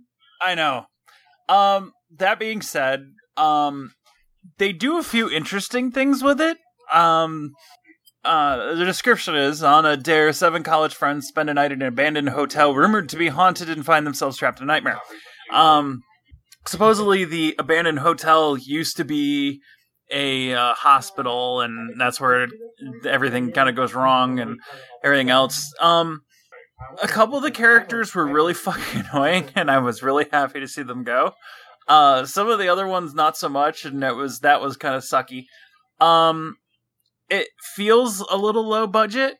Um, the the ghost is kind of interesting though. Uh, they are a lot creepier with it um, than than anything else. Uh, the death scenes are kind of eh for most part. The, probably the most effective one. Um, I won't spoil it, but there's a couple of them that are really effective, and it's just like, holy crap, that was awesome. Uh, but uh, you know, some of them are just like, that's it. Really, he died from that. Uh, but you know that type of stuff. But I mean, it was okay. I mean, they, you know, it was interesting. Um, it just, it was a little just, it was disappointing. I enjoyed it, but it wasn't like great. So okay, yeah. well, I, honestly, I, you liked it more than I thought. So it sounds like I, I gave it a, I give it a two and a half. okay. Fair enough. Very good. Um, and if you want to hear Ashes and I's thoughts on Bollywood and Chris's for that matter, you can go back to episode what like four, five, or six, somewhere in there.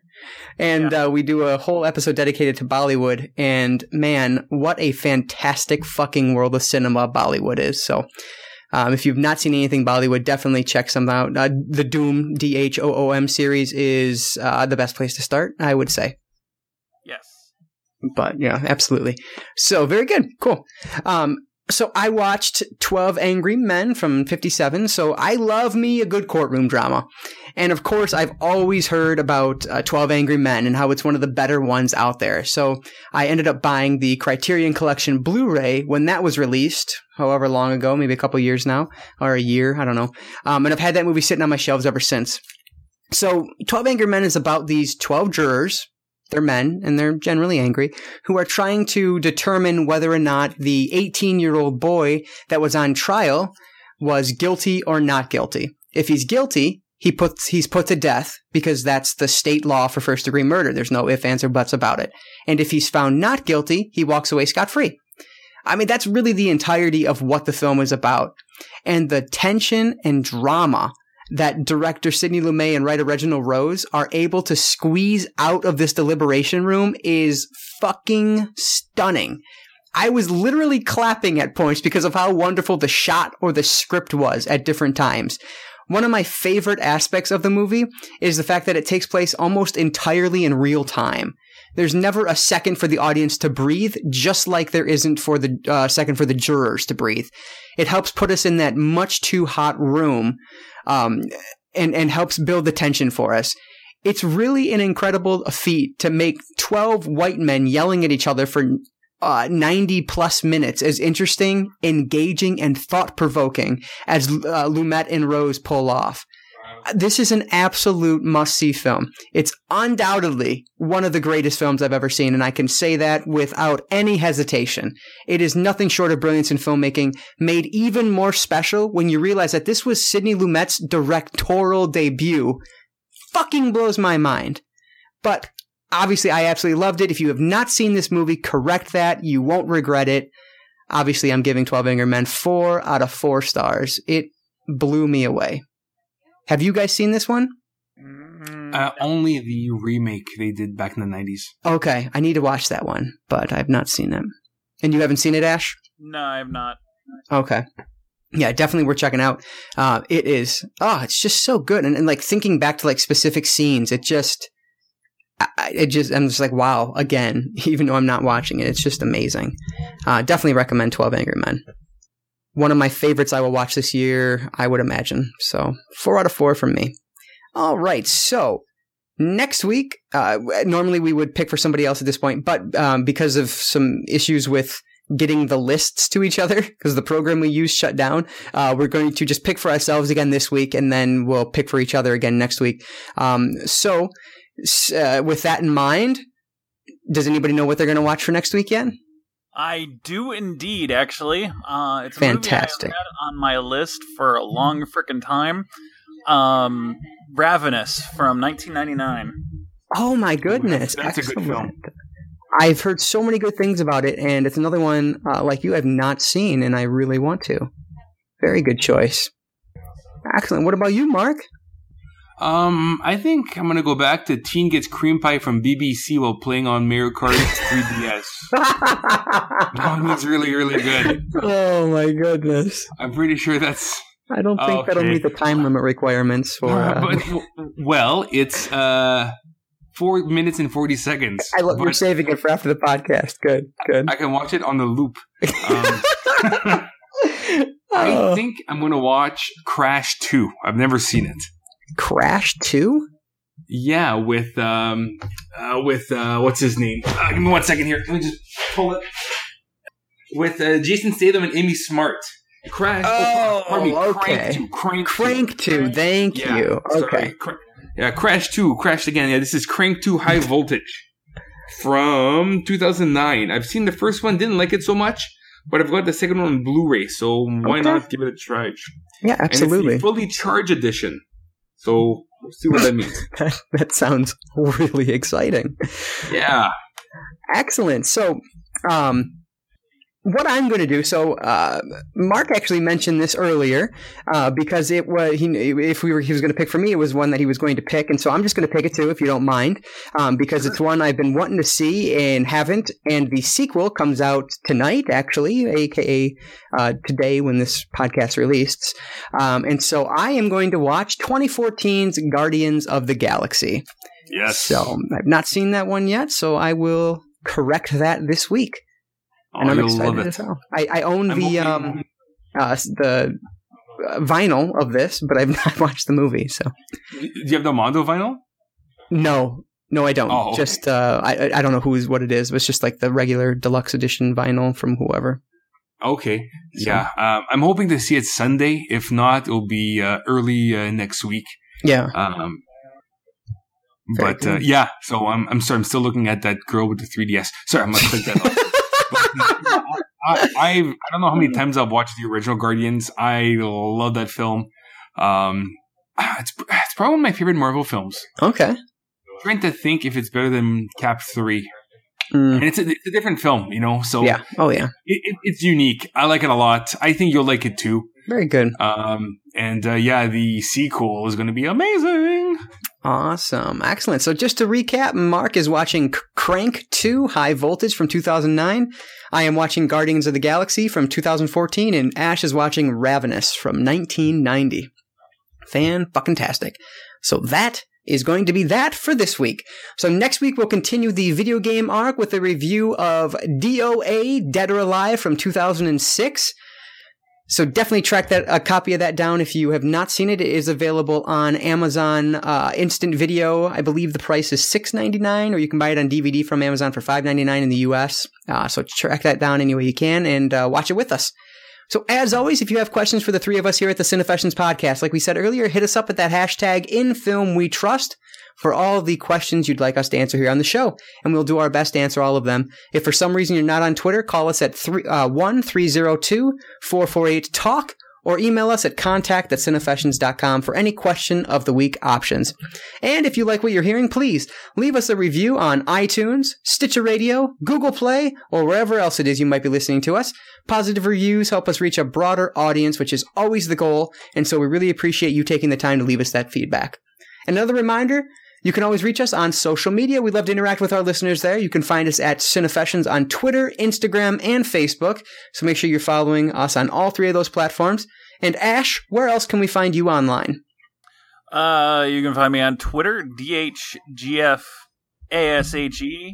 Uh, I'm, I, it's on my phone, so if you poke me and you really want an answer, I'll probably answer you unless I'm asleep. There you go. Perfect. And what about you, Mark? Uh, you can catch me on uh, Instagram at uh, mnado02 or on Twitter at uh, mark with a C underscore nado. Excellent. And I wouldn't necessarily recommend poking Mark because you probably won't get the response that you're looking for. Uh, on Twitter? Poking me? Poking you in general. Ah, well, just poking you is probably not a good thing. It'll I don't know elicit the you. bear. I don't know why you want to uh, introduce uh, assault uh, uh, from strangers upon my person. Um, if you're a girl, you can try. I, I'll, I'll, I'll probably fight back. oh man. You know? Yeah, no. Yeah. You can poke me on Facebook if you like, but if you want to add me on Facebook, let me know that you are uh, a real person and watch or listen to the podcast and not just a bot. Because if I see you only have three friends on Facebook, I'll probably decline your uh, your uh, friend request. Because Is that you're a thing that you can still do on Facebook? Is poke people? I think so, but who I know- uses that now? Yeah, I know when it first started, I used to do that. Because every once in a while I get poked, but yeah. That's fucking fantastic. I love that it's still there. Oh, anyway, you can find me on Twitter on my personal feed at Psymin1. That's P S Y M I N 1. All right, so I want to thank everyone for listening to the 91st episode of the Cinefessions podcast. And remember, in film we trust. We'll catch you next time.